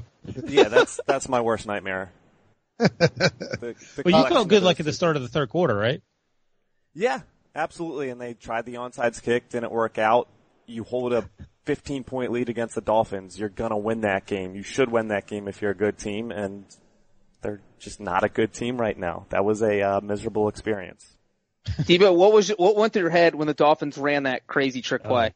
I why not call a timeout? Sean makes a good point where the the Colts play did not work, but it was the first half. Why not use a timeout and just collect yourselves? You had three. There's four minutes and 40 seconds left in the first half. Call a timeout. I mean, the Dolphins, the Dolphins scored four touchdowns. No, three. They scored 24 points in the second half. That is unbelievable. Well, the worst part, well, one of the worst parts is that the the uh, Cowboys laid an egg. So this was there Yeah. for the taking. They were up by 14 in the second half against the friggin' Dol- Dolphins, and then you know the wheels fell off. I was going to ask you, uh, do you still think this comes down to the, is it week 16 Cowboys Eagles or are you No. off the Eagles train completely? I should be, but it sadly still might come down to that. Like I could see the Cowboys losing in the next two weeks, but the Eagles at this point could lose to the to the Redskins or Giants. That's not out of the realm of possibility at all. Yeah. Was this a bad win for the Dolphins? Yeah, they they moved actually they the win because the uh, they moved back to fourth, so they now have the fourth pick. The worst wins, and I've been saying this for a couple weeks now, the Steelers and the and the Texans, Yeah. because now they have the 21st and 22nd picks along with the fourth pick. Two was hurt. Steelers in the Steelers Texans AFC Championship game is not ideal for the Dolphins. No, Uh, I mean, credit to Brian Flores though. I mean, we're talking about sleeper coach of the year candidates. He's won three more games than we thought they had a chance of winning. You're panicked if you took the Dolphins under, right? I think it was like three and a half or four and a half. but what about this though? Wouldn't this team be better with Minkah Fitzpatrick and Laremy Tunsil right now? Yeah, but you gotta, yeah, but Minkah wasn't happy there. Yeah, because they, I mean, they were misusing him, and winning fixes a lot of things. Yeah. I've been told. Also wanted a contract and I just didn't, I don't think he's on their, the timing of their schedule. Okay. Yeah. I just don't know if they're going to be good next year because they've blown it up so much that there's Huh? not going to be. They're blowing it up to get, they're tanking for Trevor. Yeah, who's going to be their quarterback next year? Fitzpatrick one more year? Yeah, got to bring him back. They're gonna have Ryan Fitzpatrick killed and like bring in like Chad Henne so they can actually lose some games. They don't need, they don't need Fitzpatrick messing around. They around. had Josh Rosen sitting right there. They benched him. Bring in Ryan Finley. No, no, no. They don't care about winning games now. They want to lose other games next year. They should trade for Ryan Finley and sign Philip Rivers. That Oh. oh and sixteen. Or they could sign Andy Dalton. He hit the Bengals out to an 0 8 start this year. Do you know what's crazy? Is the Dolphins are three and nine, and they could conceivably uh, win maybe the rest of their games.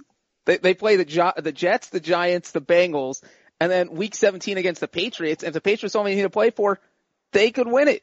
Like they could go seven and nine, and all that talk about tanking. And then Sean's coach of the year vote does go to Flores. The Patriots are going to have plenty to play for in week 17. I hate to break it. Reach thinks no one plays in Week 17 except the team he's talking about. All right, let's move on. Oh, yeah, so yeah. Well, who would you guys, do you think that, do you think the Cowboys right now to win the division? yeah, Who are the Cowboys playing next week? Bears. The Bears. And then the Thursday. Rams. Yeah, What I won, and that's fifty-one percent chance I give them to win the division. I think Garrett. The Eagles though have such an easy schedule. They just lost to the Dolphins. Well, yeah, is it easy? Yeah, but the Dolphins are uh, a bulldozer. They're just running people over. They've won three of five games. the Redskins have won two in a row. If Uh, only the true. Dolphins didn't play this week, the Eagles would be sitting pretty. Deebo's prediction is Cowboys 66, Eagles 34. Now that's that's sports sports line. That's what? That's sports line. Oh, those are your playoff percentage chances. I thought you were saying the score of their game when they play. That's what the week 16 score will be. Sorry. Um, I'll take the under. uh, Dolphins, this is the most points scored by a Dolphins team since 2015. And the Dolphins who scored, uh, what they scored? 37 had 26 points in the first four weeks of the season. Adam Gase never scored more than 37. I mean, this guy, this coach.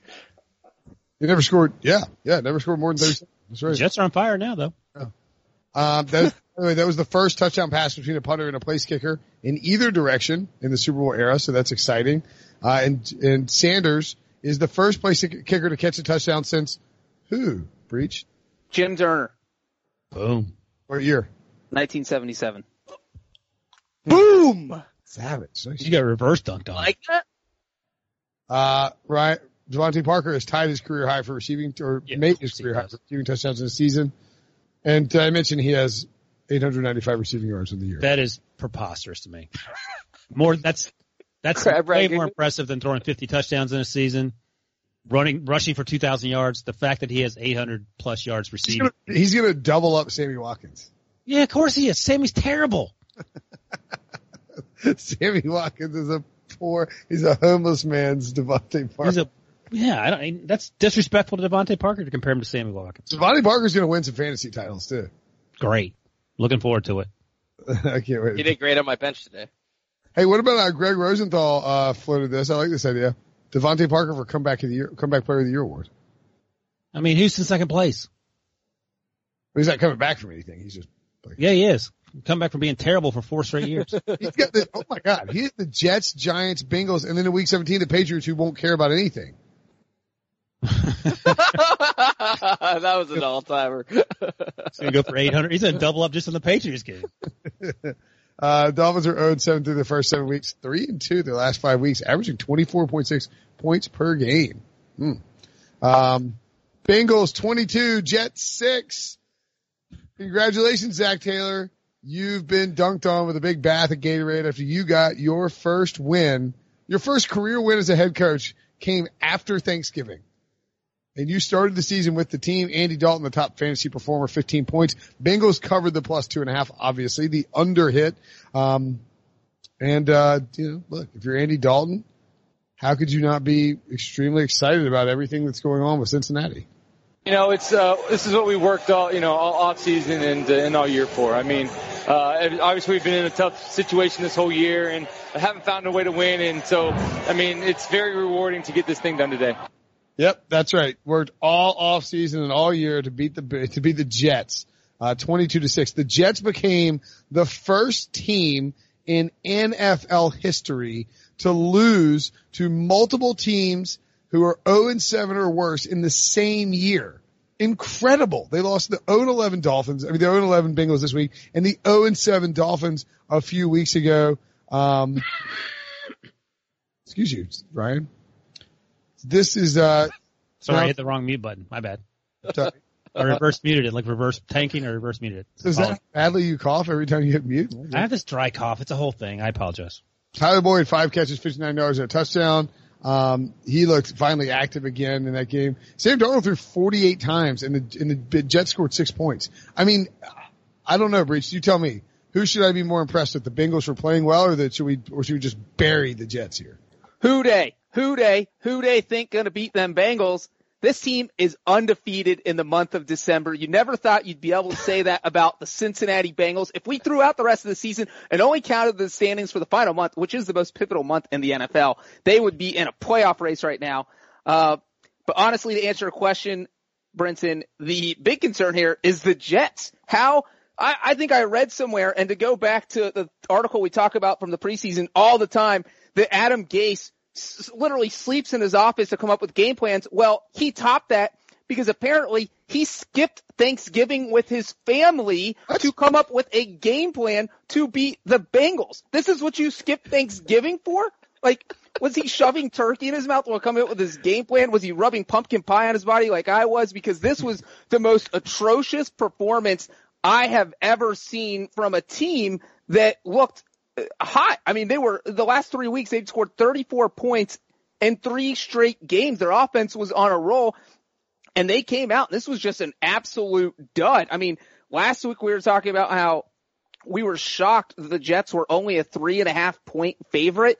And, you know, I expected the Bengals to come out with some fire because Andy Dalton got his job back. You're going for your first win. So it's kind of like your Super Bowl. It's, we need to win right now. This is our best chance. It's a home game. But Adam Gase, it looked like these guys didn't practice all week. It's like he gave them the game plan five minutes before the game and said, all right, this is what we're running. And, the thing is, the Jet, the Jets couldn't stop anything the Bengals defense did. The Bengals were giving up more yards than any other team in the NFL this year. This is, this should have been an easy 350 yard game for Sam Darnold, not a get sacked four times, only throw for 239 yards and give up a safety game. So this was just, I mean, the Jets are a disaster. Brinson, you mentioned the crazy stat of losing to a 2-0 and 7 teams or worse. Uh, yeah, so I would be more concerned with the Jets. For the Bengals, it's just a feel good. You still get the number one pick. You finish one and fifteen or two and fourteen. You're happy.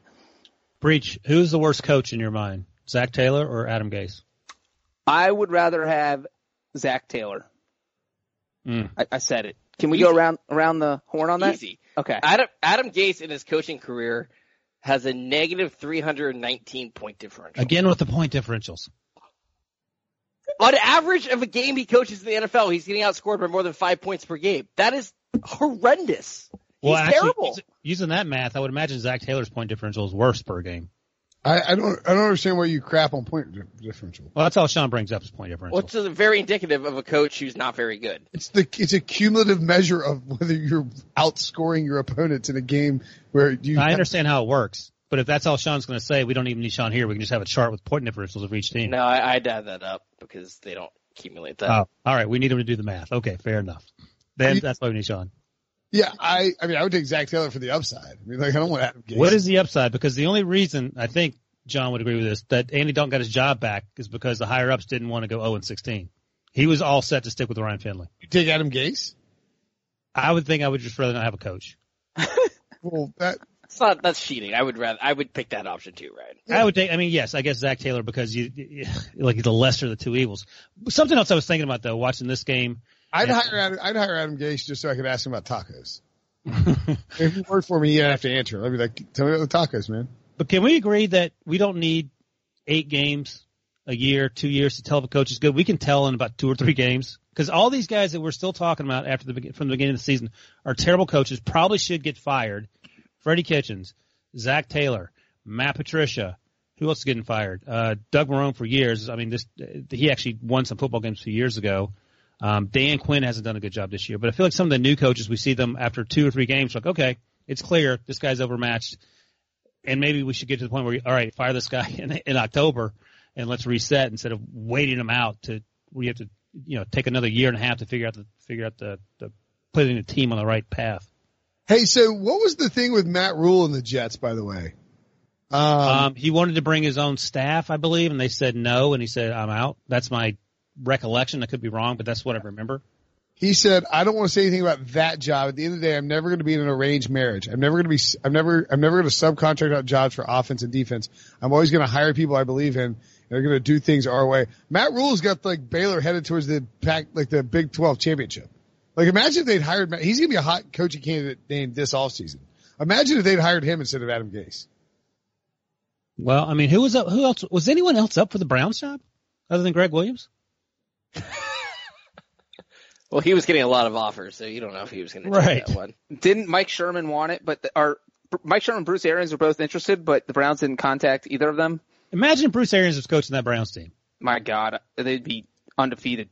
And let's also remember the Bengals couldn't hire a defensive coordinator. It took them months. Everyone kept saying no. And that defense held the Jets to six points. That's I more of an indictment on Adam Gase. Yeah. The team with no defensive coordinator just shut down the Jets.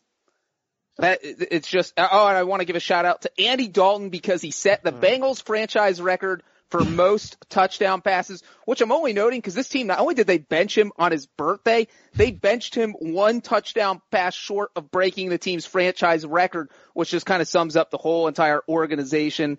Um, Hey, Breech, how many touchdown passes were dropped today? two. So he could have his numbers would have been better. By the way, I want to go back through every snap, and I'm willing to do this. And all the drop passes, I'm counting this yardage towards Sean's tattoo because they Sure. should have been caught. Sure. sure. Did Ryan, Ryan, if you want to put in the work of watching all those Bengals games instead of eating a jar of mayonnaise, go go do it. Ryan's Ryan's all season is going to consist of watching Andy Dalton snaps, Sammy Watkins snaps. Like I, I found 300 hidden yards for Sammy. Not a joke. Redskins 29, Panthers 21. Ay, hmm. ay, ay, Ron Rivera. This is a bad, bad loss. The Panthers had 14 nothing in the first five minutes of this game. I didn't score again until a garbage time touchdown later. Ron Rivera asked about it afterwards, said, I'm not worried about my future. I'm worried about this football team. We have a game coming up on Sunday. Derrius Guice was awesome in this game. He ran the ball really well, looked very healthy, like he was finally back from that injury. Um, you know, towards ACL in the preseason last year and then had, had another knee thing. Uh, 10 carries, 129 yards. Adrian Peterson, 13 carries, 99 yards. So to be clear, the Carolina Panthers led 14 nothing in the first quarter. The Redskins then proceeded to average 8.3 yards per carry for the entire game. How the hell is that even possible? Like if you're up 14 points, the other team should be throwing. Derrius Guice attempted 25 passes. Kyle Allen had more completions. How can you throw 46 times when you're up 14 nothing in the first quarter? This is a humiliating effort for Ron Rivera's defense. I think it probably sealed the sealed his fate in Carolina, uh, Ryan, and I think that that we will be looking at a new Carolina Panthers coach this offseason. Agreed. I feel like this this loss is way more embarrassing than the Eagles going to Miami and losing. This is at home. The Redskins are a truly terrible offense. Like the the Dolphins can get hot. They have DeVante Parker. We all know that. So anything can happen with him out there. But um, Dwayne Haskins ain't playing great. He was 13 for 25. Didn't have any interceptions, but I guess it's a good thing. But I mean, 8.3 yards per carry. is that good? Yeah, yeah. I mean, Adrian Peterson had 99 yards on 13 carries. Adrian Peterson is a washed up old man, and I wouldn't dare say that to his face because he t- petrifies me. But, um, yeah, what do you think, Sean? Time to be done for Ron? Is Bill Callahan going to save his job? I mean, the the problem is that who do you? I mean, yes, I think he's gone because of the ownership situation, and I just think he will want to bring in his guy instead of riding with the guy he inherited. The question I always have is who's who's next, and they also have to figure out what are they doing with their quarterback situation? Are they bringing back Cam? Are they keeping Kyle Allen and drafting someone else? Or are they going to play Will Grier down the stretch? So, like, I understand why they'd move on from Ron Rivera, but there's a lot of hard questions they have to answer that lack easy answers. So, David Tepper look at the analytics and realize he can unite the fan bases in North Carolina by signing Philip Rivers as a free agent and spawning one great final playoff run for Rivers. This team is two games better than the Washington Redskins in the standings. That's how terrible they are. They're, there's, they're last in the NFC South. Our boss EK, by the way, was googling Redskins playoff scenario. So no, he was not. That's the state of the. He tweeted it. That's bad. Redskins have won back-to-back games for the first time since uh, last season when they won three games. Uh, 29 points is the most they've scored in a game since week three of 2018. So that, coming together. They still haven't won a home game in like. I get to the one they beat the Lions last week. That's right. Um, look, I don't know. I, I don't know. Uh, and by the way, the Panthers have lost four straight games. Kyle Allen didn't look terrible. You just can't have him thrown 46 times. So. Well, the last play of the game was a horrible, horrible a microcosm of the whole game.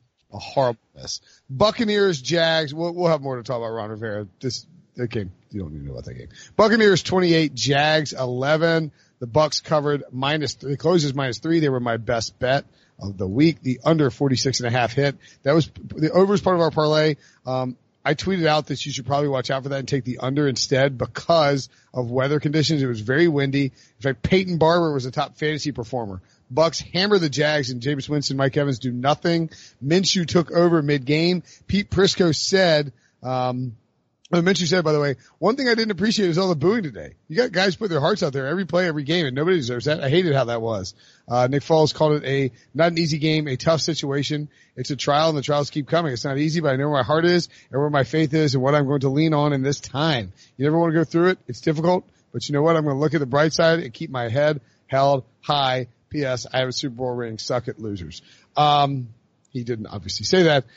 Are we done with Doug Marrone in Jacksonville Breech? Yes. You know what's funny is I think that Doug Marrone, or at least Tom Coughlin, every time Nick Foles threw a stupid pass today, which was almost every pass he threw in the game, I felt like that was one little uh, nail being nailed into their coffin as people who are going to stay in Jacksonville. Because look, they invested a lot of money in him, and this was rock bottom. This was the, the disaster that can get everyone fired. Nick Foles came out and the Jaguars turned the ball over on their first three possessions. You had Nick Foles throw an interception on the opening possession. Okay, maybe he'll get better on the next possession, right? Nope. Strip sack and the Bucks return it for a touchdown. So now all of a sudden it's 13 nothing because the Bucks scored after Foles' interception. Nick Foles gets the ball back. You know what? Maybe he'll bring us back in the game. Nope.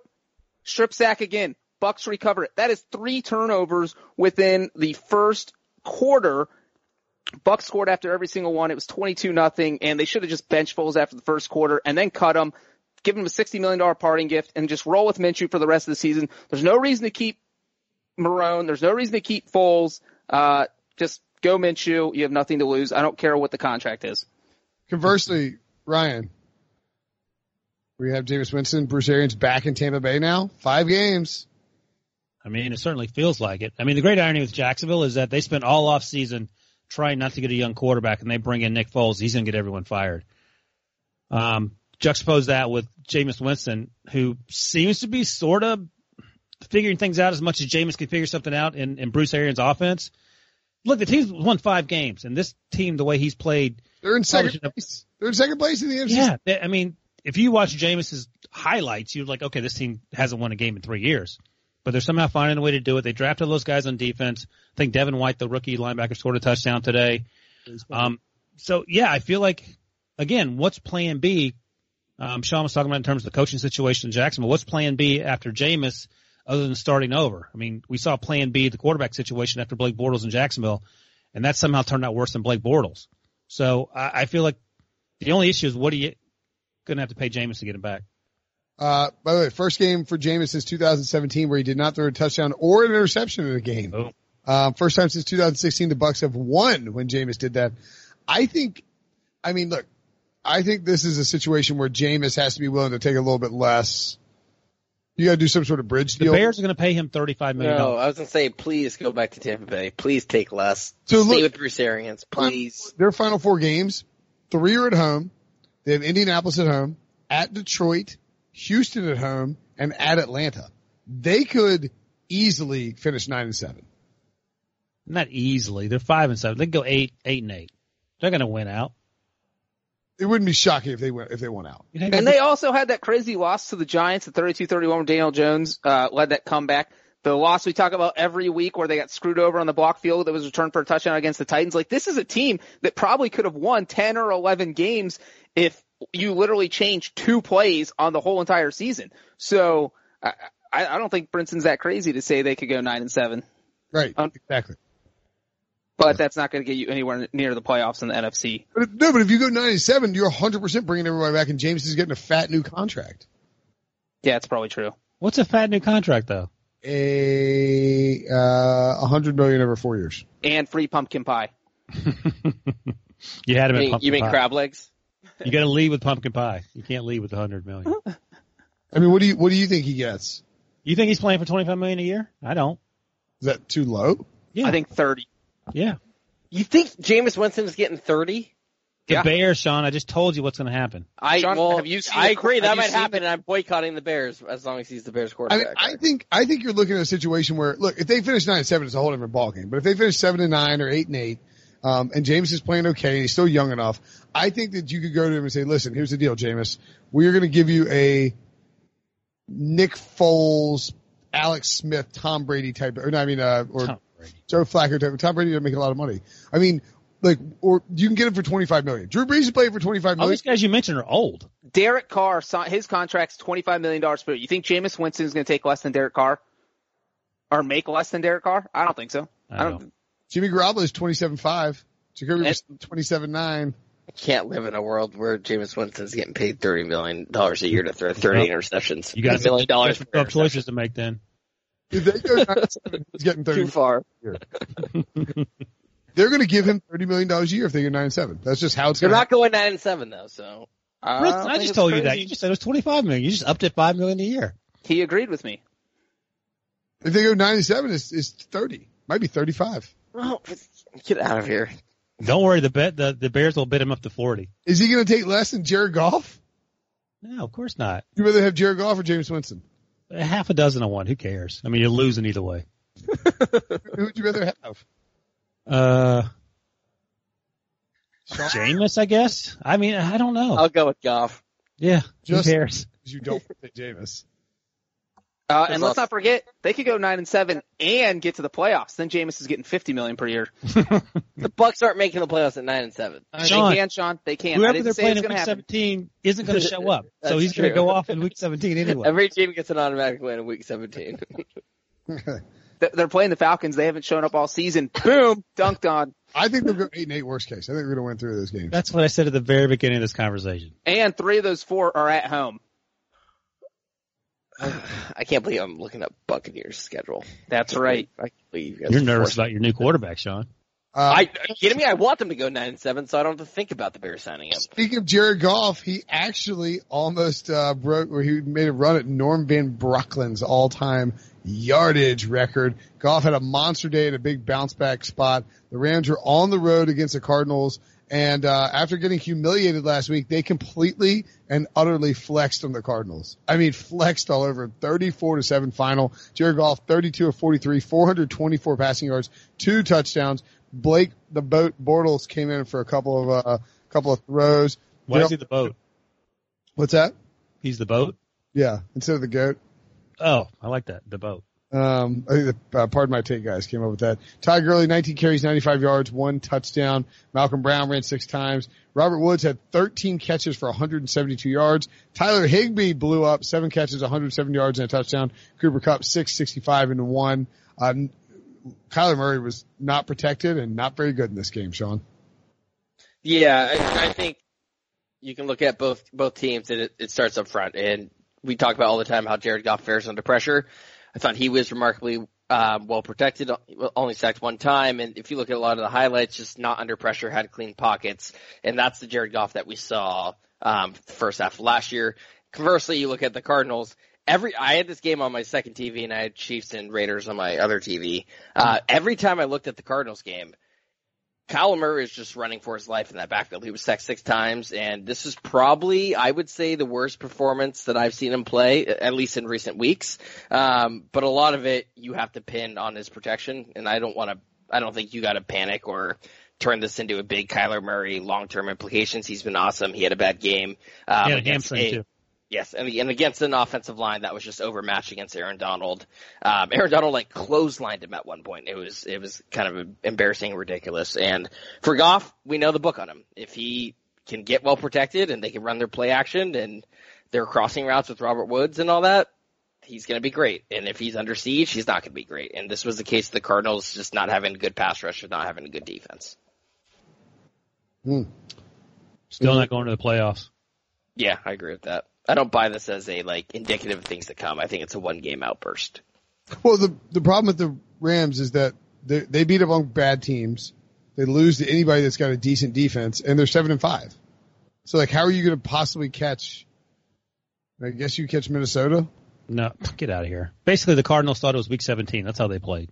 Yeah, the Rams Exactly. Rams finished with uh, Seattle at Dallas at San Francisco, and then uh, Arizona at home. So, good luck with See, that. Week 17, Arizona. I knew it. They had the weeks wrong. Uh, the Vikings have at Seattle, Detroit, LA, Green Bay, and Chicago. Chicago won't show up in week 17, I'll tell you that much. um, Sean knows that they won't. they haven't played all year. It's fine with me. Listen, here's what's going to happen. Right before the game, Matt Nagy's going to say, listen, I know it's week 17. We have nothing to play for. Next year, we're getting Jameis Winston. So go out there and play your hearts out. They're going to win that game. Packers 31, Giants 13. The Packers cover six and a half. The over 43 and a half hits. Aaron Rodgers had a huge game.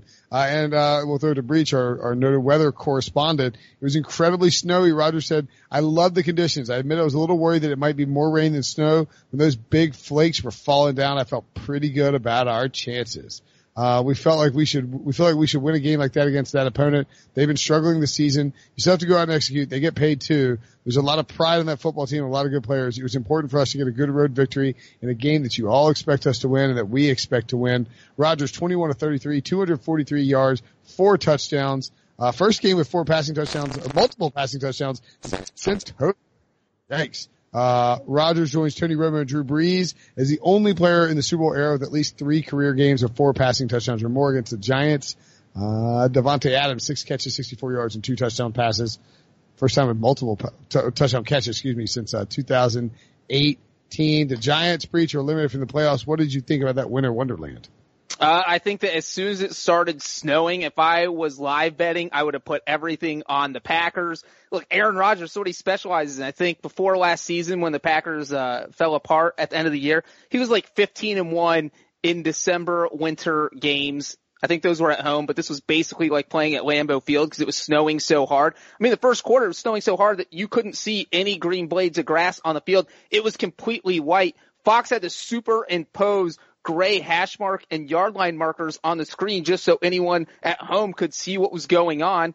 And, you know, Brinson, you mentioned, you mentioned how good Rodgers was. And the flip side of that was Daniel Jones, who probably has never played in snow in his life, or if he has, probably only once or twice looked bad. He threw three interceptions and that, that was the story of the game. You, you put people in snow who aren't used to playing in snow and they struggle. By the way, I'll point this out. Uh, Miami was tanking for much of the season. They got rid of everyone. Redskins are an absolute hot mess. The Giants are somehow worse than both those teams. They only have two wins. They had three first round picks last year. They traded Odell Beckham And in exchange, they got Dexter Lawrence and Jabril Peppers. Then they took DeAndre Baker at the end of the first round. This team sucks. Pat Shurmur's getting fired. He's worse than uh, McAdoo ever was, and that's saying something. McAdoo actually took that team to the playoffs.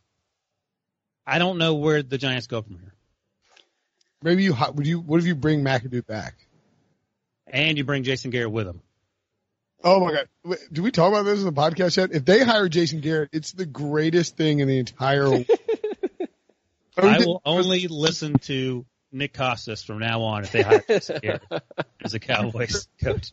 Would I you mean, it's rather have McAdoo in your life again, or would you rather have Jason Garrett? Jameis Winston. I mean, come on. It's Jameis Winston to Chicago and Jason Garrett to the Giants this offseason, and it is a dance party for this podcast. I'll tell you that. The, the Bears are big winners. if you're the Giants though, this is the one year that sucking this bad is actually good because if they end up with a number one overall pick, you have two options. You take Chase Young, fantastic. You need uh somebody on the, that's that good on the defensive side of the ball, or you have everyone who needs a quarterback trying to get Joe Burrow, and so all of a sudden they're just going to be making crazy trade offers and throw them in your face, and then you trade down and get a bunch of picks. So uh, you know if there is one year to suck, and you because they're the only team up that high that doesn't really need a quarterback, then Giants, maybe this was their plan all along, guys. Maybe they were the team that was actually tanking, not the Dolphins. The Giants have the Eagles twice, the Dolphins, and the Redskins. So if they lose out and finish with two and fourteen, uh, Pat Shurmur's getting fired. Did you What? see, by the way, Pat Shurmur at the end of the game? They asked about Daniel Jones's three interceptions, and he, his response was, "Well, they weren't fumbles," or uh, paraphrasing, because Daniel Jones has like the fumbling problems. Like if he had been playing over the course of the year, he'd be, I think, on pace to break the all-time single-season fumble record. Uh, it, that makes no sense to me. A turnover turnover's a turnover. And by the way, Daniel Jones, who threw three interceptions, fumbled once. So Sean, you're glossing over the fact that Brinson said if they lose out, Shurmur's getting fired. If they win out, Shurmur's getting fired. He's done. You think so? I don't know if he beats the Eagles twice, they, that might be enough to save his job. Are you serious? Yeah, NFC East, you beat an NFC East rival twice. That that's that's how those guys operate in New York. Oh, we didn't we didn't make the playoffs or even win five games. and We beat the Eagles twice. You, you're you're staying, Pat. Two Super Bowls since I, 07. Yeah, that's a I they've think they gone downhill. have to look like idiots and fire him. Let me put it to you this way. If they fire him, no one's going to be rushing to hire him, no matter what their record is at the end of the season. It's kind of funny his career arc too. The only reason he got the job is bec- it's like the most fluky turn of events that Case Keenum somehow put together this like semi MVP esque year, and that's what got Pat Shurmur this job. Like that's literally the only reason he has this job is because Case Keenum played out of his mind for a little bit over a year or a little bit less than a year. Ooh, fun fact. Today was John Mara's birthday. Ugh. Well, I wonder if he'll fire him as a birthday present to himself. Right after he finishes that pumpkin pie. Day. Um. Oh wait. Here's uh. Oh, this is this could be good. This uh. This is Pat Shurmur talking after the game. I'm always concerned when we don't win, right?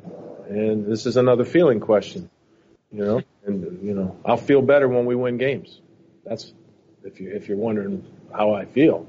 I feel a lot better when we win games, and you know, I I do see, you know, you you get an opportunity to watch us probably 20 minutes a day, and you report on it, and this is a historically young team that's going out there and competing against some really good football teams. And we've got to do what we have to do to win games. And I understand that. But they also are developing. And at some point, we'll be good enough to win. At some point, we'll be good enough to win. When people make excuses about anything personnel wise, I keep coming back to the Steelers started a practice squad offense with Duck Hodges, who is shorter than Breech. So, so, Are you assaulting me or Duck? Duck. I think both. Okay. But my point is that, I mean, listen, this is the NFL. Don't make excuses. You put together this roster along with Dave Gettleman. You guys are terrible. So it doesn't matter if they're young or old or whatever. Find a way to win some football games. Do you know what, without looking, Pat Shurmur's record is now? How many years has he been in New York? No, no I'm talking about as a as an NFL head coach. Remember, he also had another stint before. He has won, he has to have won 42% of his games.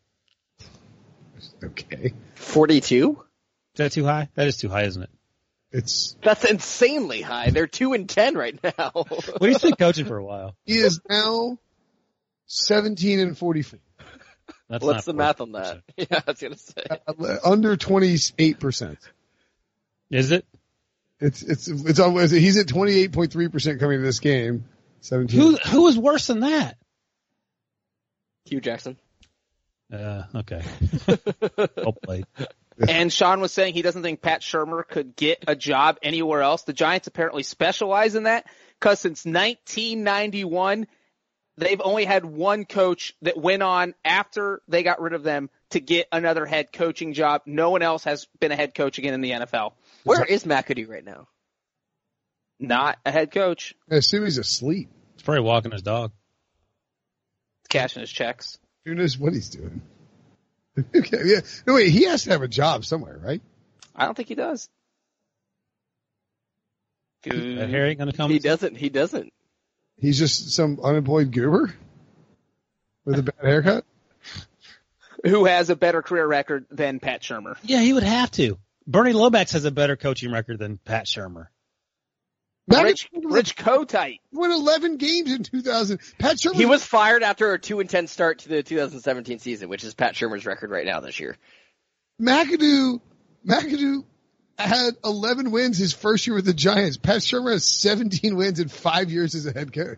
Is that good? No, it's not. Uh, all right, let's anyway. Uh, see ya. By fire. Broncos 23. Chargers 20. Best for last. Oh, And by the way, Brinson, I don't know if you noticed, but I beat you because Philip Rivers refused to throw the ball to Keenan Allen down the stretch.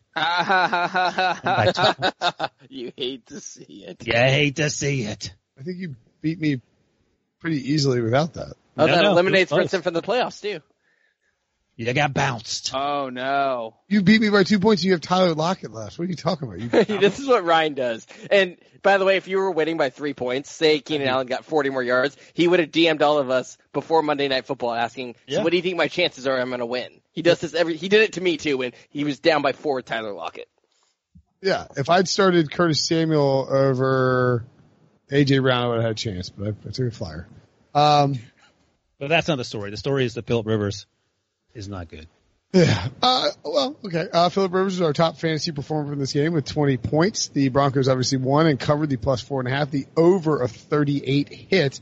Uh, it hit because the Chargers, um, went down the field, had a field goal tie 20 all with 14 seconds left and somehow lost in regulation. They did so. Anthony Lynn points out officials are not perfect, but I did not official. I did not like that call at the end of the game. I don't think that's the way you end a football game. To make that call, it'd have to be clear and obvious. Uh, to be clear, Drew Drew Lock threw the ball down the field uh, to Courtland Sutton. The Chargers guy ran into him. The ref, Jason Hayward. uh, oh yeah, Casey Hayward hits him. A Chargers guy whip, uh, the, the official whips out the yellow flag, gets in the range. Brandon McManus walks in, uh, and bangs down a field goal. It was a perfectly Chargers ending. They fall to four and seven, somehow not a four and eight, excuse me, somehow not eliminated from the playoffs. Uh, but they, they are by all intents and purposes. They have to be the most like the Steelers are the most surprising team this year, given how things have gone. The Chargers have to be the most disappointing. I will say this: Phil Rivers threw one interception, but um, they're right. That PI at the end was borderline terrible. I, I mean, it looked like the official had the flag in his hand before the ball was even thrown, or Drew Lock even threw it up in the air. I do love that James Lawson's like, you have to take a knee here no matter what. And I'm thinking, eh, just throw a bomb and see what happens. And that's exactly what happened. PI, field goal, game over. The thing is, that wasn't the worst call of the day, of the week. Uh, I mean, it was a bad call, but in the scheme of things, it's it's right there with the rest of them. Rivers Uh, Rivers wasn't that bad in this game. Can we talk about the It wasn't. Storyline? The most important storyline in this game Uh, was Brandon McManus, the Broncos kicker, was ready to fight Vic Fangio. Whenever you ever seen a kicker head coach who gets so crazy that it looked like the kicker was ready to punch his head coach in the face right before halftime, uh, the Broncos had the ball and McManus, this is in Denver where you can kick about five, six yards further than you usually can. Denver drove to uh, the Chargers 47 yard line, which would have been about a 66 yard field goal. And he wanted to try it. And you know what? After he, and McManus ended up hitting the game winning field goal on the final play of the game. It was a 53 yard field goal. I would have taken that ball and he should have just gone up and chucked it at Fangio and said, I told you, man. Something like that. But anyway, Fangio was probably, or, uh, was probably the second best fantasy guy in this game because he scored 15 points, Brinson, with, uh, three field goals, two of them over 50 yards. And, uh, yeah, that was my favorite part of the game was the kicker almost fighting the head coach. It was delightful. Well, Ryan, what do you think about Drew Lock? Hey, get out there. uh, A couple of nice passes to Courtland Sutton. Courtland Sutton's balling out. Um, he made a few mistakes at the end there. I was okay with at least you, you got to get him out there, and I suspect we'll be having the same conversation about your boy Will Grier in the coming weeks in Carolina. But yeah, put him out there, see what you have. And um, is Brandon Allen hurt, or they just put him on the bench? Yeah, they just wanted to try Drew Lock out. He oh, played, good. Yeah, he was off IR. He's out there. He, he keep keep him out there. He seemed quite happy uh, for finally being able to play, and you know, good for him. Um, did y'all see that Anthony Lynn uh, feature before the before the game? Did you see Rex Ryan cry on TV? No.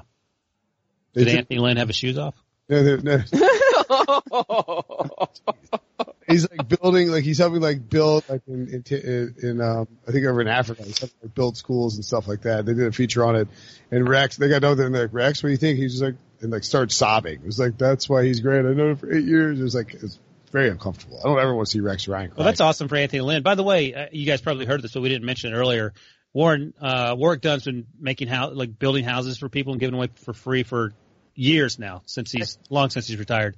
Over like 150, well over that. I think house number 60 something went to Deshaun Watson and his mom. You, Oh, that's cool. you just, Yeah, 100%. you just found that out.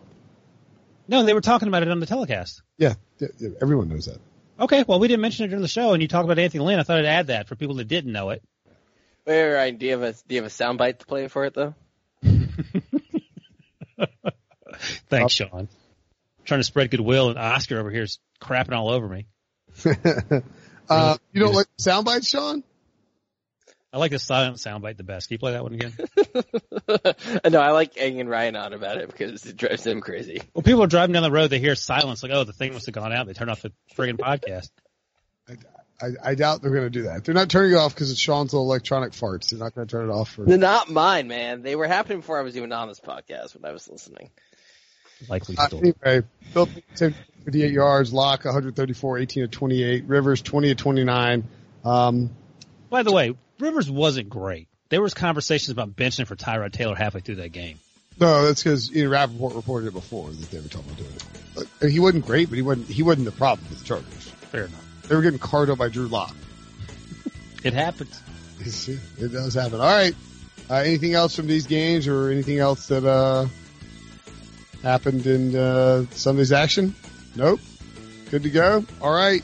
Uh, we'll be back. Uh, make sure and check out your feed. Should be a Jason La Canfora podcast coming this afternoon. We'll also do a preview. We have the preview podcast with Dubin, uh, Jared Dubin and Jason La Canfora, and then we'll have a Monday night recap. Talk to you fools later. Check out our new NBA show Beyond the Arc, part of the CBS Sports Podcast Network, where you can find me, John Gonzalez, NBA insider Bill Reiter, and Ashley Nicole Moss five days a week talking all things NBA. Whether you're looking for insightful discussions, upbeat commentary, breaking news, interviews, or coverage of all the biggest stories in the NBA, our new show is the place to be five days a week. Download and follow Beyond the Arc on Apple Podcasts, Spotify, and wherever you get your favorite podcasts.